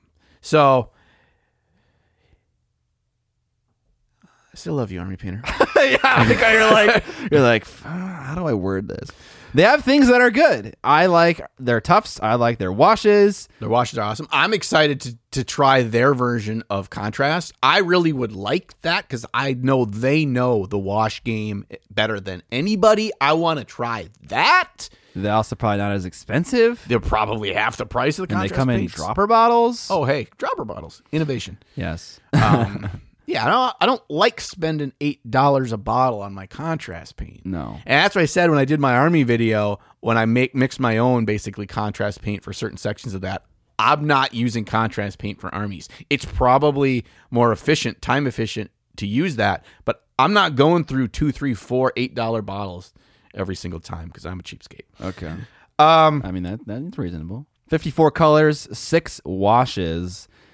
I mean, I've seen the- what he's painted. I watched. I read through the whole page. Um, the results look like GW paint. They look nice. They're like very high satin. he used a triad system. That's different. What's different from GW ish, but they do base, layer, dry brush. highlight. They have edge highlight panes. They have all kinds of stuff. They have Yeah, technical so it's panes. kind of like that. But also, Reaper's been doing the triad for 20 years. it's like spec- it's like GW has like a triad system. They have paints that like clearly go together in terms of Yeah. like Mm-hmm. shade, base, highlight, but they're not explicit about it. This is explicit about it, and so is Reaper. Um, And so sometimes it's nice to just be like, I don't want to think through things. I want it to turn out nice. This yellow to be a nice yellow with nice edge highlights and some depth to it to be able to do that. And Mm-hmm. Yes. I, I get that. So, okay, one thing I want to talk really quickly on this, sure. um, and I think this is the most important section, honestly, of this entire episode when we're talking about the Kickstarters. Whoa. Is this section specifically? Oh, the tool section. The tool section. Okay. Why? Why is this? Because we don't have Seamon here. We don't have uh, Yeah, what the fuck? we don't have Reaper Bones here. We don't have Games Workshop here. I'm just saying. I'm Oh. saying big n- name brands in our industry In are the tools. are not in the tool section. This is important because it allows startups, it allows small businesses, it allows people that have an innovation, that have a way to improve a high quality airbrush or wet palette or whatever the future may hold, have a means to success in making that a reality. And the more diversity we have for options in our hobby, the better off that we are. Does not mean you have to like them all, does not mean you have to buy them all. It means that if there are options for us, that means we can find what works better for us and not just use what's suboptimal or doesn't fit our painting style because that's what's available. And I think this is great. This part of Kickstarter, specifically related to the miniature hobby, I think is the most important one. Because even probably 10 years ago, if we think about if you wanted a wet palette or if you wanted a airbrush or if you wanted a paint line you had so minimal amount of options and for example like the airbrush stuff you're mostly looking at like iwata or badger and i don't think either of those companies started specifically for miniatures Yeah. now, they could be if, if you're a good product that works for what we do, it doesn't have to be. That's important to note too. But if there are tweaks to the way things have historically been done to make them better for our use, that's where this kind of stuff is very exciting for for me. And the the tools section is always the section that is I'm most likely to back. Yes. So Yeah. anything to say on tools before we move on to the I think it's the final section. No, there's actually two other sections. Okay, you don't get to say anything about it then. Yes, let's move on. Tech slash other, and this one is in order. Um, uh, the first one. You just gotta start with number five then. Wanna do that? Yeah, I think we need to keep because let's mess it up every single different category. Okay, okay, yeah, we're figuring this out live. Uh, number five in the tech slash other category is Dungeon of Doom. Dungeon released of Doom. June 2017. It has a uh, 2,897 backers, grossing $3 million. This is gaming terrain made by Dwarven Forge. Dwarven Forge, the innovators, the originators, the OGs of D and D terrain. Is that what it's? This is what it is. Yes. Okay. These people have been around before anybody else. This was like, well, I remember when I was a, a kid, maybe teenager, that seeing in the in the game store when they have like a box of that stuff. This stuff you'd have to be like a millionaire to have all your D and D terrain of Dungeon Forge. Yeah. The shit was so expensive. I don't think it is as expensive anymore because they were like hand crafting everything out of plaster and they had it painted plasters. Yes. So that probably came a little bit chipped, don't you think? Well, they all came in like custom styrofoam containers. Okay. Like you couldn't just like how you kept all this shit like stored in your house is a whole nother question. Without it chipping and touching any other tiles. Um but yeah, their stuff of like their original stuff with their grottos and their full dungeons and their castles and everything. These guys have been around forever and um it's good to see as, as soon as recent as oh gosh, 2017. 2017. They have a little photo gallery here that we can kind of peruse through. Um, very cool. Yeah, and so look, I mean, to, I guess maybe this does uh, kind of harp on my connection with price. Under t- under three thousand backers, they made three million dollars. is that how much is that a Hmm. person? 300. no, it would be divided by one. Three thousand Well, it's thousand dollars Mm-hmm. per person. it's, it's three zeros times three zeros, three, and there's six zeros in three million. So thousand dollars a person, No, three hundred dollars a person. Sorry. hundred dollars a person. Yeah, No, no, that'd only be five zeros. that would be. Oh, That's a thousand dollars a person. what the fuck? Yeah, Hold on. I was surely we're doing this wrong. We're gonna do math live. I went to school for engineering. should know three million divided by three thousand. That sounds like a thousand. yeah. That sounds like a thousand dollars a person, and it's it might be a hundred. I don't, I don't know how to do math. I'm eighty percent sure it's a thousand dollars. Anyway, you can spend a lot of money. It's a thousand dollars a person. Woo doggy! Jesus fucking Christ. What we learn here is the nostalgic level of D and D player has now hit the age in which that they got the disposable income. They got cash, baby. they can spend this. Jesus Christ. Yeah. So you're not. This is not your like. You know, we play every other week, or we eventually get together and stuff like that. That's not this D and D player. Dude, This is the 50 year old that's got a whole D and D basement. I'm a doctor. yeah. I got, I got, I got different dungeons for different days of the week. All right, moving on. Yeah. Uh, number four, similar thing. Caverns Deep, uh, also Dwarven Forge. Similar uh, backer and price breakdown. This one was 2018, so a year later, and apparently they're still hungry for more. Um, 3,000 backers, $3 million. Uh, I always confuse Dwarven Forge with Durgeon Forge, the uh, YouTube channel. That's Durgeon, Durgeon. pretty small.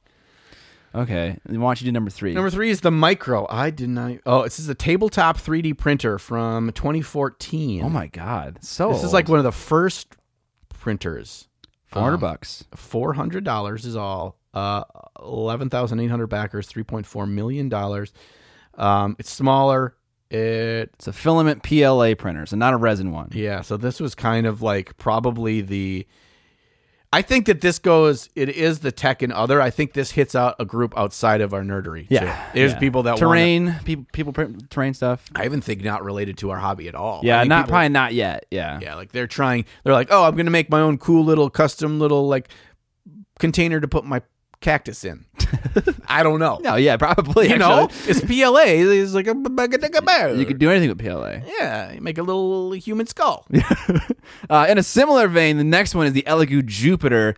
Uh, September 2021, 5,000 backers, $4.7 million. So I think we're, this is the highest campaign that we've seen so far uh, Yeah. in this breakdown. Um, I'm assuming this is the successor to the Elegoo Mars, considering Yeah. they're both kind of space themed. Um, Planets. built in air purifier. Okay. Okay. Oh, this is Saturn, much larger than the Saturn, top selling 3D printer. Uh, 30 day campaign. Okay. Yeah, this is recent too. This just funded in October 2021. Yeah. Um, cool. I'm I'm curious why that why, because I don't know tech specs. Let me click on tech specs. Tech specs. Sounds Tech- like a snack. Mm, I want some of that tech specs. what's the dim, what's our dimensions here? What's our dimensions? Okay, here's here here is a very helpful picture. You have Mars, Saturn, Jupiter, the one we're try- we're thinking on the right. Just look at the size. Oh, so it's the big boy. It's fucking Holy huge. sh- Nike's you Yeah. want to paint some big stuff. Yeah, the build the build 6K. volume is pretty big. It's actually about the same as the Mono X. S- Yeah. So while it is bigger, uh, twelve point eight inches, um, it is a six K printer as well. So you kind of need a larger resolution uh, monitor when you increase in size, uh, because you know pixels aren't for free. Where's the? It doesn't s- say the dimensions, Oh, or it doesn't say the the yeah the if it's two K, four K, whatever. I would assume it's not it's six just- K. I just I, I read it. I read it oh, you did. on the campaign. Oh itself. yeah, X X resolution f- uh, fifty four forty eight by thirty sixty four. Okay. Interesting. 5448 is considered 6K. You're 500 pixels short of 6K. You call it 6K? Like I know it's how I know it's how resolutions work. Like 4K is 3840 by 2160.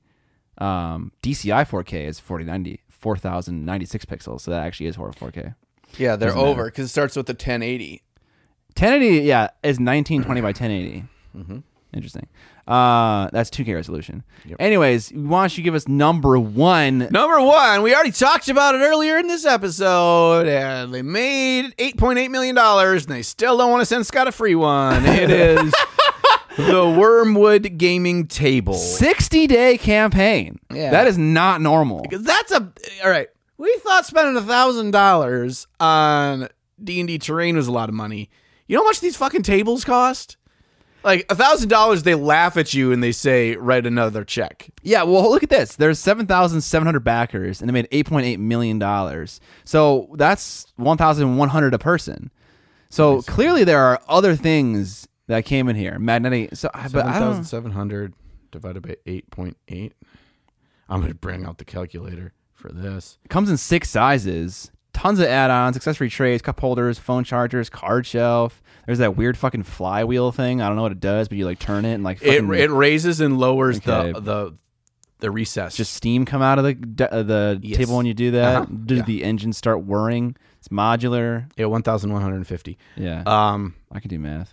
it was yeah, it ca- six sizes, but like the smallest one is like a little um coffee table size. Okay, okay. Or like an end table. Like I don't even know what the hell game you could play in that. Solitaire.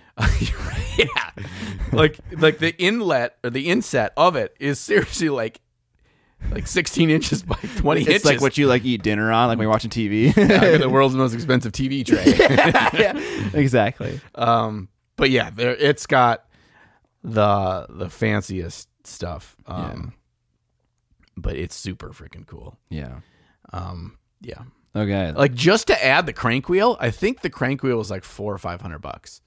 Cuz my buddy was looking at this. We were specking one out for him to buy. Okay. because he buys Crazy. everything Shit. I got on a I got a Kickstarter. company for you that I think is a more price performant option. okay well he has one now he got a different one Oh, oh, oh, you said that earlier. Yes. yeah okay. but he he looked at this before buying that one and it, i think when we got because he loves bells and whistles like he's just a, he's a sucker for bells and whistles yeah. yeah, dude, you should fucking i think his came out to like $3800 for his table yeah God damn. yeah. and he was seriously considering it that's why they had the 60 day runtime Yeah. 'cause you gotta think about People this, got to think about that. Maybe. you know That's interesting. All right, moving on to the last category. These are board games that have miniatures. I don't think it's. I don't think. Yeah, I don't think it's all board games. I think it's just miniature included board games. Number five, Nemesis Lockdown, done by Awaken Realms. I believe Awaken Realms um, was a YouTube channel at one point, and then they started making board games, and now this is their bread and butter. Came out in 2020. This is not the first Nemesis game. This is the second one. Uh, 42,000 backers, seven million dollars, y'all. This is number five. This is number five, and we're trying to get seven million dollars. This is a sci-fi horror game, kind of similar to the Alien franchise. Yes. Curtis has it. oh We went to this board game sh- thing, the shindig. a shindiggery Yeah, at a at a, at a brewery because we're hoedown. we're in fucking Minnesota. So hootenanny. everything happens in a fucking bar. Stop saying words for fucking shindig.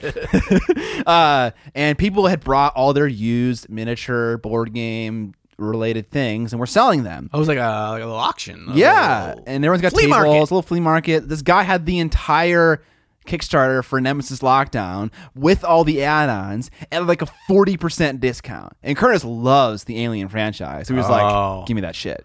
And so we got a massive discount. He has, up he has it all. Okay, all right, Curtis. I hear you out there. I hear you upstairs creaking around. Get that nemesis hooked up. I want to play this game. If it makes this much money, it better be good. I, I think it, and this is not number one. This is number two. Yeah, you know what I've- that means. Number two. Number number one isn't on this list. What that suggests to me is that number one was so good that it propelled itself with the second release. Sequels Yeah. are never as good as the original, right? We've seen this. Actually, three of the five on this list are not the first iteration. They're either sequels or updates of. That's interesting. Um, and so there, there's a bit of maybe a FOMO or like of hype train rolling of people having the first one saying they really like it. Hype trained, yeah. You know, all aboard, Choo choo. right? You all on that? You don't want hype! you don't want to get on that Nemesis hype train though, because there's fucking aliens on there. No, dude, all fuck the that. lights go out. Oh God. No, it's like Space Hulk on trains. Yeah. All right, what's the next one, John? Next one is Seventh Continent. I've played Seventh Continent. never heard of Seventh. Seventh Continent. Continent uh, came out in 2017, 43,000 backers, seven just under 7.1 million dollars. It's a solo or co-op game, and you can add a new player at any time, and it is card based. Now, there's a little bit of a tricker in this. Seventh Continent does not actually have like minis as we know them. so this must be just mi- this board games then. maybe So just mean. Okay, cool. Okay. It is a very interesting game. It's an exploration, world building, resource gathering, scary stuff happens kind of game. Okay. It's very fun. I've only played it two times. Um, again, my buddy that is a Kickstarter addiction had this. um, and we'll see all of What the a games. friend with a Kickstarter addiction. all of the all of the games that are on here, other than Nemesis Lockdown, he has backed. So oh gosh. So very cool game. Uh, I'm not sure ex- it must meet some crossroads of different genres of people that all like this one. Yeah. Beautiful art in it too. Is this a Stonemeyer Games game? Do you know who published it? I do not know. Um,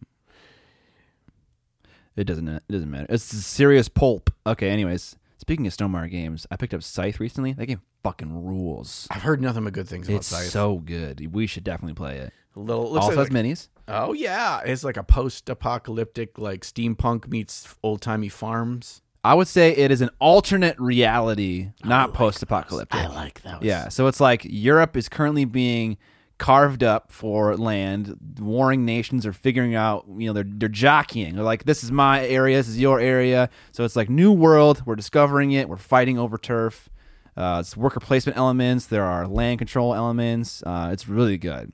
I liked it a lot. Anyways, We'll, that's not we'll on this try list. it. Let's try it. What's what's uh, number three, Scotty? Witcher Old World, May 2021. Very a lot of recent ones here. People just have more and more dollars to spend. A 17 day long campaign with 45,000 backers, 7.8 million dollars, based on the book series by Andre Sap- Sapkowski. Um, sorry, Andrzej Sapkowski. Thank you. Fucking- James gave us the uh, the fucking pronunciation of Yes. his name in the writing. That's amazing. It's a card and miniature game, custom dice sets, co-op or versus play. Yeah, we're seeing a lot more and more of of co-op games as well as versus, but more pushing towards co-op. People don't your want preference? people don't want to play board games against each other. I, I disagree. don't. I think the the you are in the great minority of that. Am I? Yeah, I okay. I do enjoy co-op games. I have a ton of them. Um, but there's like a little bit of added spice. Do Yeah. a good old versus. I li- I want something with a little bit more depth if we're gonna go versus. And Okay, that's where I- I think I like a agree, I miniature agree. game, a war game, a rule set that gets updates and FAQs, and you know you get new heroes that came out last month, and I agree. new skins, and okay, um, this one does have models. it does. Yep, Um, cool. yep, yep, yep, yep. Uh, and they actually acquired the license legally. that's nice of them. Cough scale seventy five. Cough. Uh, what's number two here? Number two is This is this is your bread and butter right here. uh, this is Kingdom Death Monster 1.5. so which of the seven ongoing releases Ponzi scheme does this one fall in? This one has been fully funded and people got all their shit. Okay, good. So that's good. Good job. Good is job, their- KDM. yeah and this was kind of the uh the launching of the kdm that we know today which is when's the stuff actually i take that back i fully take that back the gambler's chest which was a massive add-on that uh, was a part of this one still has not been fulfilled still is not out uh, we're told by Poots that it will be in the next six to nine months. And he's dro- and he's stopped doing the, these other sales of new minis on like he didn't have a Halloween sale this year with new Halloween minis. Apparently he's not doing any additional stuff until this is done, you know, uh, five years plus years later.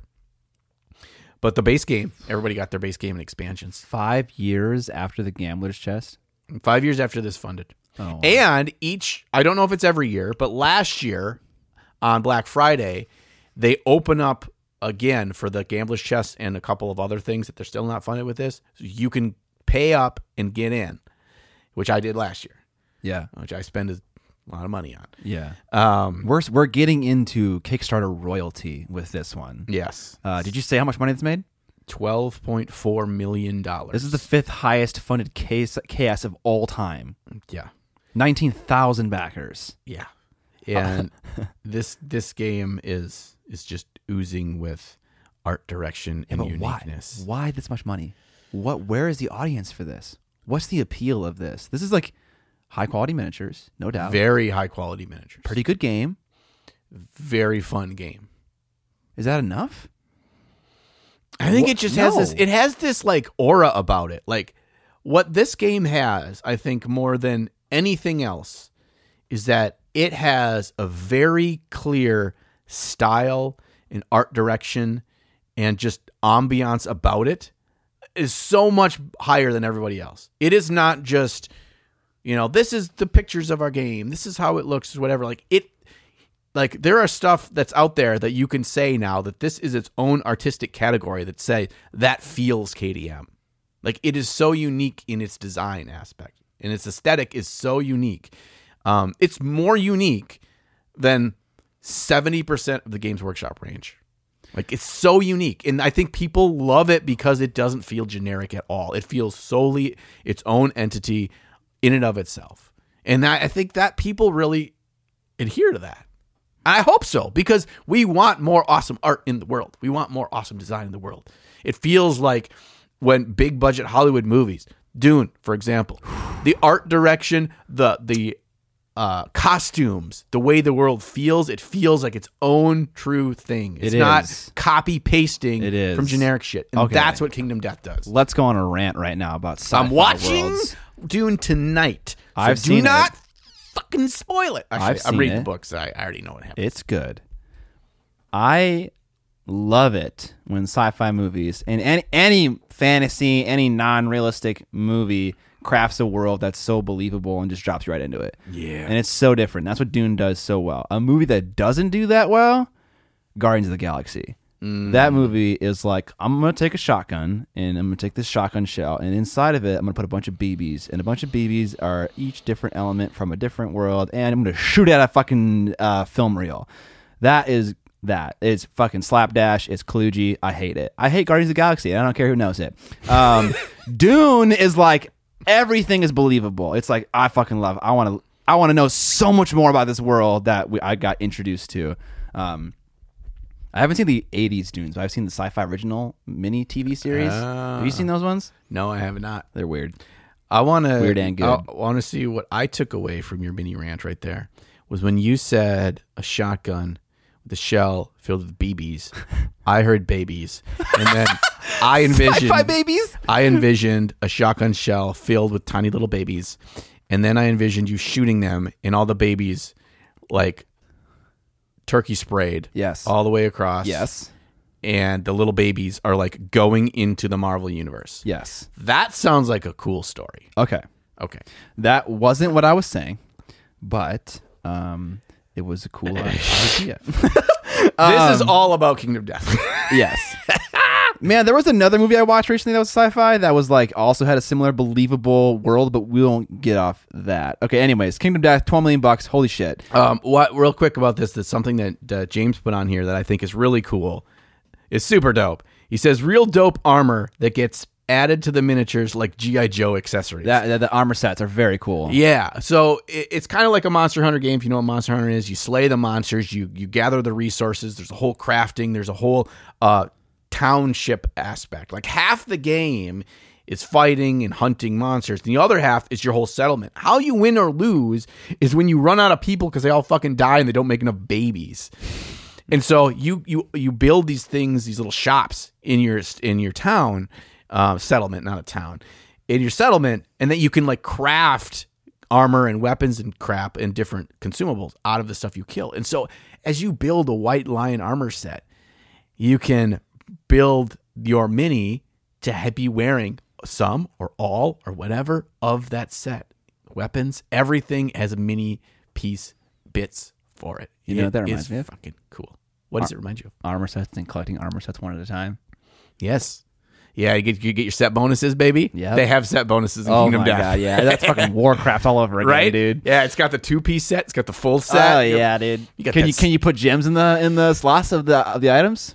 I don't think so. No? Okay. But you get fighting arts. Oh nice. Oh man, it's so fun. All It's right. So unforgiving. The last one, the highest grossing one on our in our entire episode, and the the uh, number three highest funded Kickstarter of all time. No, it's not Gloomhaven. It's Frosthaven. 83,000 backers launching in March 2020, $12,969,000, almost $13 million. Holy shit. Yeah. Yeah. Uh, You yeah. played this. I played Gloomhaven. Frosthaven's not out yet. We just learned in the last month or so that it got pushed back. Okay. Um, but not shouldn't be too far. I hope. Um, but we f- we we sucked dry from the teat of Gloomhaven. I have experienced all that Gloomhaven has to offer. We unlocked all classes. We played almost every single class. We tried every ability. We did almost every single cl- side quest because, spoiler, you can't play every side quest because some of them are branching. You choose a direction, you can't do the other one. We played that for over a year to do everything. It Wow. is an amazing game. In my opinion, the best board game I've ever played. It is so good. Board game. Mm, yes. Okay. It has miniatures. You have miniature of all your characters. There's standees, so cardboard standees of all the monsters. Um, and I've seen people that have like m- kit bash and made their own monsters out of minis from other games for all the monsters for this game. I can't recall or not if Frosthaven has the full miniatures option for all monsters or not. It seems like a likely uh, next step for them.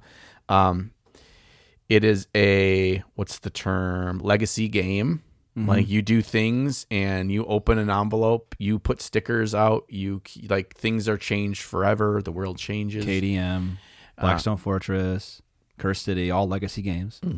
so but this one it's like well not uh, kdm it's made to be replayed but this one like we on your board you put a sticker out there that you've completed this achievement and like it's on there forever like you unless you buy there's a third party that does reusable stickers for everything you really can't play the game twice Okay. because it you i mean yeah That feels really bad, doesn't it?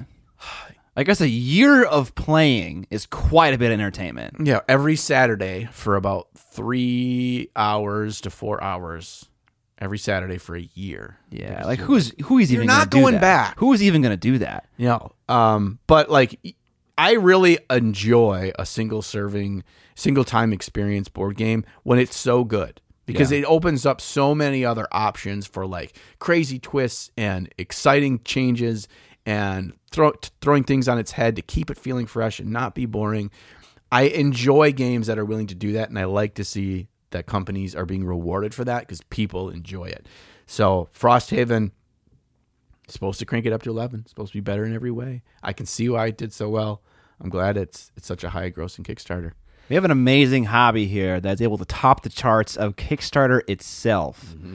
That is fucking insane. All right, that is all of them that's all of them. That is uh there is still more writing that James has done, but thank you James so much for uh, collecting all that information for us. This is literally an episode that we would never would have done without a person's help. In this case, James helped us. Um so thank you so much James. Shout out. we got to talk about things that i was interested in in, in I was- just I seeing just what wanted to know, what yeah. the answers were Yeah. and and our, our little takes on that it's fun so let's get on to the news And there's a fuckload of news. There's a fuckload of news, so we're not going to go over everything here, but we're going to hit the important parts. Most specifically, the most important news we all need to know about is Warhammer 40,000 scented candles. Okay? Okay. So this is a situation I gotta believe where a third party company approaches GW and they're like, hey, candles. Sell us your IP, we'll give you a percentage. And like, this- they're like, fine, whatever, do what the fuck you want. This is all going through Games Workshop website. It's Yeah, but all they going didn't through them. manufacture it. No, they don't manufacture them. Yeah. But like they're finding a company that they can they can pay $2 a candle to make $20 candles. Yeah. Like their profit margin, make no mistake, this is Games Workshop we're talking about here. Yeah. They are making a shitload of money on somebody's else's. no, so who the fuck's buying this? What? What? I bet they sell a lot of fucking candles. No, I bet it's like this is a funny meme that would have been fine for April Fools. But what what percentage of miniature wargamers of, of 40k players of GW buyers buys a fucking candle that's like scented based on like gamer sweat or like whatever, like Solanesh desire or lust, whatever the fuck. Who buys that? I I bet people buy it. It's funny. It's funny. It's cool. I, I get it, but Stocking stuffer time. never in a million years am I ever going to buy that candle. No, I think they're not cheap. I think they are like twenty dollars a candle. Even if they weren't, if, if they were ten dollars, I wouldn't fucking buy it. No. My wife has a bazillion candles; they all smell wonderful. She has the candle game on lockdown. I don't even. yeah, But who would buy this? If People will buy it. They you notice that they did. I want to put a poll and like ask, Did you? Yes. did you buy these candles? are you interested in buying Okay. these? One very specific and important route they chose to take in the marketing aspect is they didn't tell you what the candles smell like. So half of the reason why I want to get a S- Slanesh candle is I want to know if it smells like blood and stale sex because that's what it should smell like. What does stale sex sound like? Smell like John? I don't know. What, I don't know what it sounds like. you I could, I could show you what it smells like. could show me what it smells like. I smell Yeah. with my eyes. I will do a pantomime, and you'll be like, uh, okay. That's in the after party. If you want to hear that? You got to pay for it. just become a Patreon member and you get the after party and the stale sex swex miming. All right. It Uh, includes this rubber right here. there are other things. Um, a lot of other things. Uh, Let's talk about some other GW stuff real quick. okay. Wait, what? Really? It's just a bunch of fucking shit.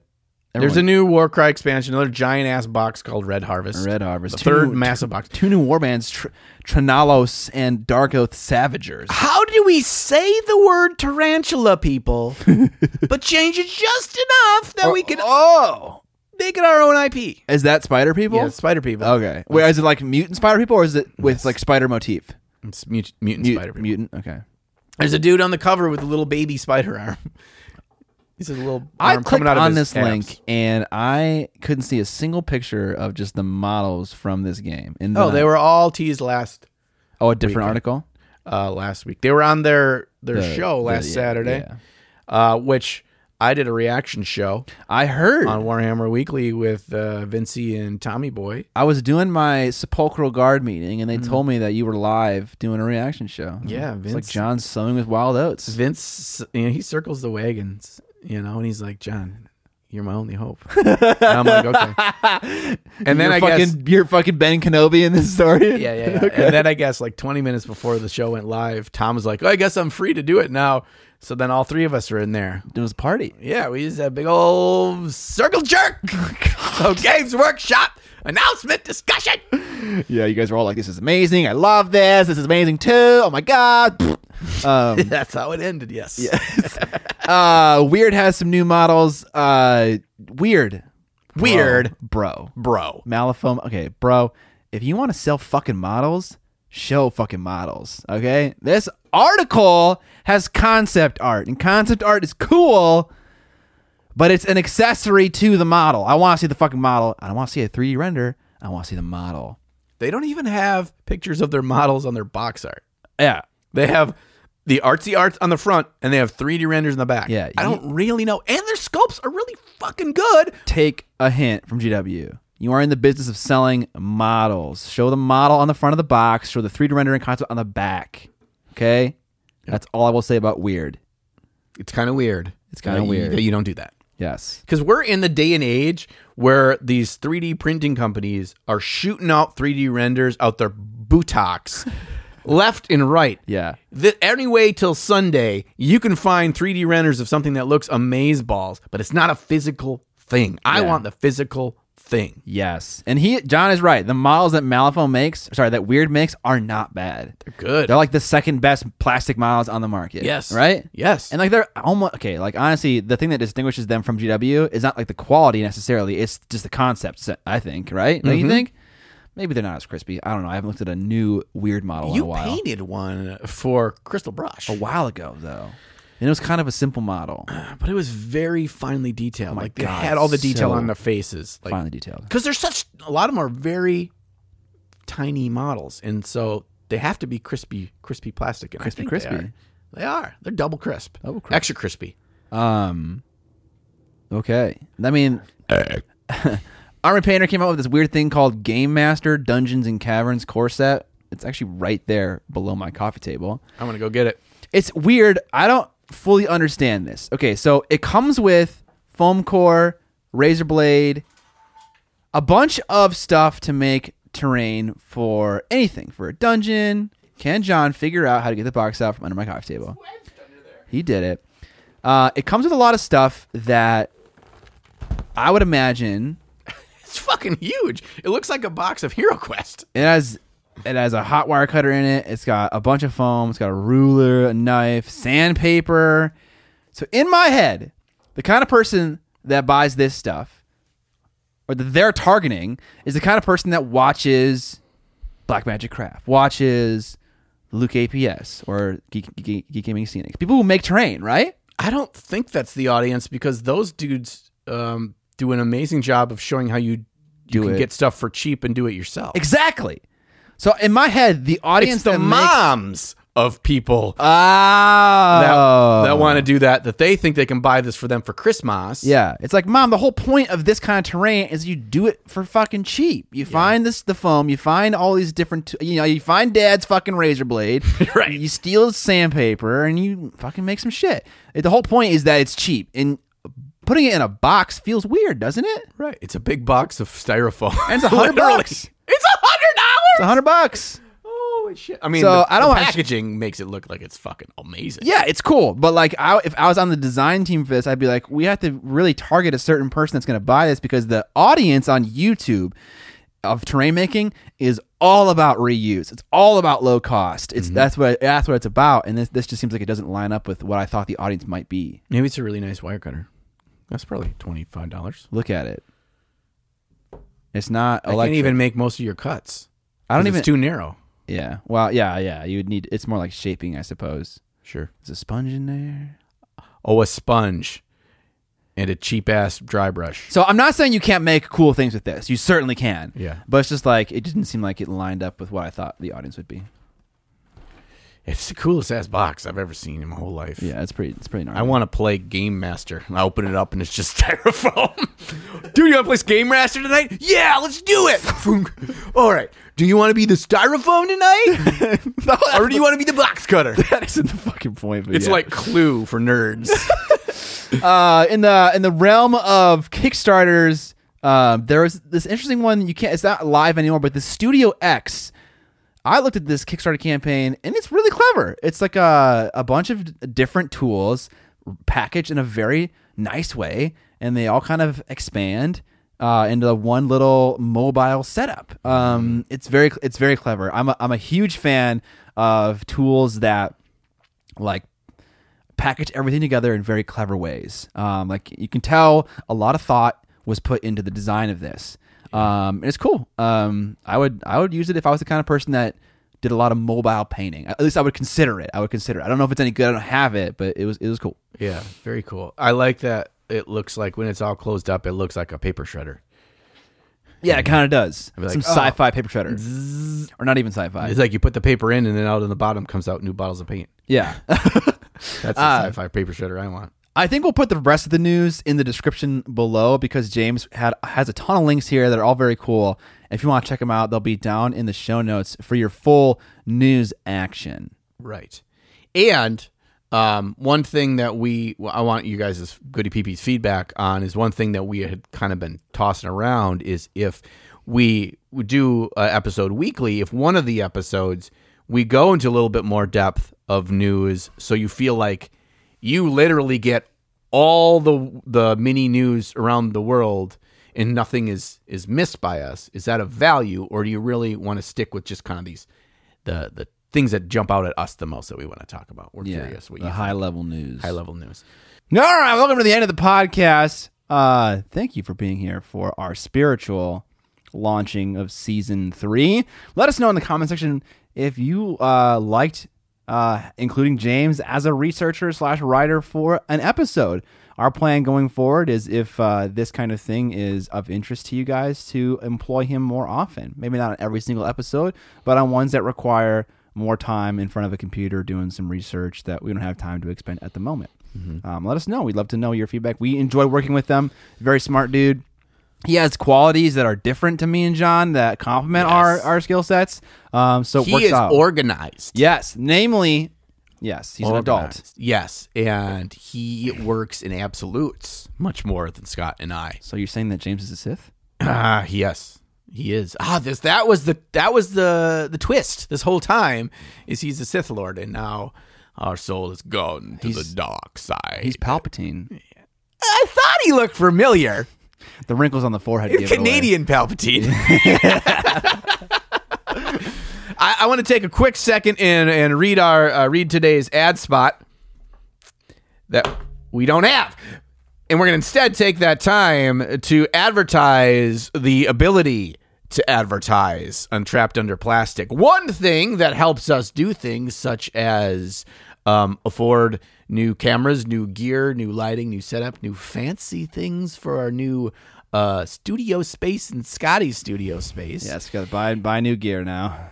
is not only your amazing support as patrons, all that money is helping us as well, but finding advertisers that see the value in advertising Untrapped Under Plastic. We had one, and I dropped the ball a little bit on there that, well, hopefully we'll get him again soon. That um, a very nice gentleman that wanted to advertise with us on something that isn't actually a product or a, serv- or service, but he wanted to support us and have a fun ad. So that's gonna, that's gonna happen soon. but um, we got a lot of goody peepees. We are the goody peepee nation. We do spend hobby dollars. So if you know of a place that does stuff that wanna that wanna advertise and sell some things, they should probably contact us at trappedunderplastic at gmail.com. And we can come up with some fun ad reads for them and sell their widgets. Selling widgets. Uh, alternatively, if you want to fund the uh, camera fund for the new studio and the new space for that, um, you can uh, support us in many ways. You can watch this video with ads enabled. We run ads every 30 minutes. You can buy our merch like this shirt or the food related shirt or the new Goody Pee Pee shirt. Brand new. I can't believe we didn't talk about that. We got a new Goody PB shirt, which Yeah. we ordered. We ours didn't come in the mail yet to show them today, but we're going to show on the screen right now. Yeah. it is uh, the official Goody PP uh, uniform. Yes. for you out in the wild, Goody PP, uh, destroyer of tendies. it is amazing, amazing design made by Kevin. Who is on our Facebook group? And he just threw that out there that he did it. And I said, Kevin, I'm going to give you dollars so we can make that shirt. And he's been a blast to work with. So that shirt is freaking amazing. So you can support us by buying that. And that way, when you're out in the wild and you find another goody peepee, you know. You can caw caw at each other. Uh, you can also become a patron, get you access to an extended episode where we talk about new things that we've tried. We critique one of the uh, goody peepees in an episode. We also talk about models that we have seen and loved uh, from people other than us. Um, not true this time, uh, but you can figure it out if you become a patron. Yeah, the after party is wet and wild. Uh, you can also uh, just share our podcast with your friends if you like it and you enjoy it, and we get more viewers. That just kind of lifts the whole thing up. yeah, it just raises the water level of what miniature hobby podcasts uh, just really don't want to be like. Yeah, because this is not the peak. This is not, this is what you should aspire your podcast to be like. This is the depths. this would be like, all right, this is what these guys are doing. I could do something better than that. Fuck out of here. Get out of here. All right, that's it for this one. We will catch you on the. Bloop.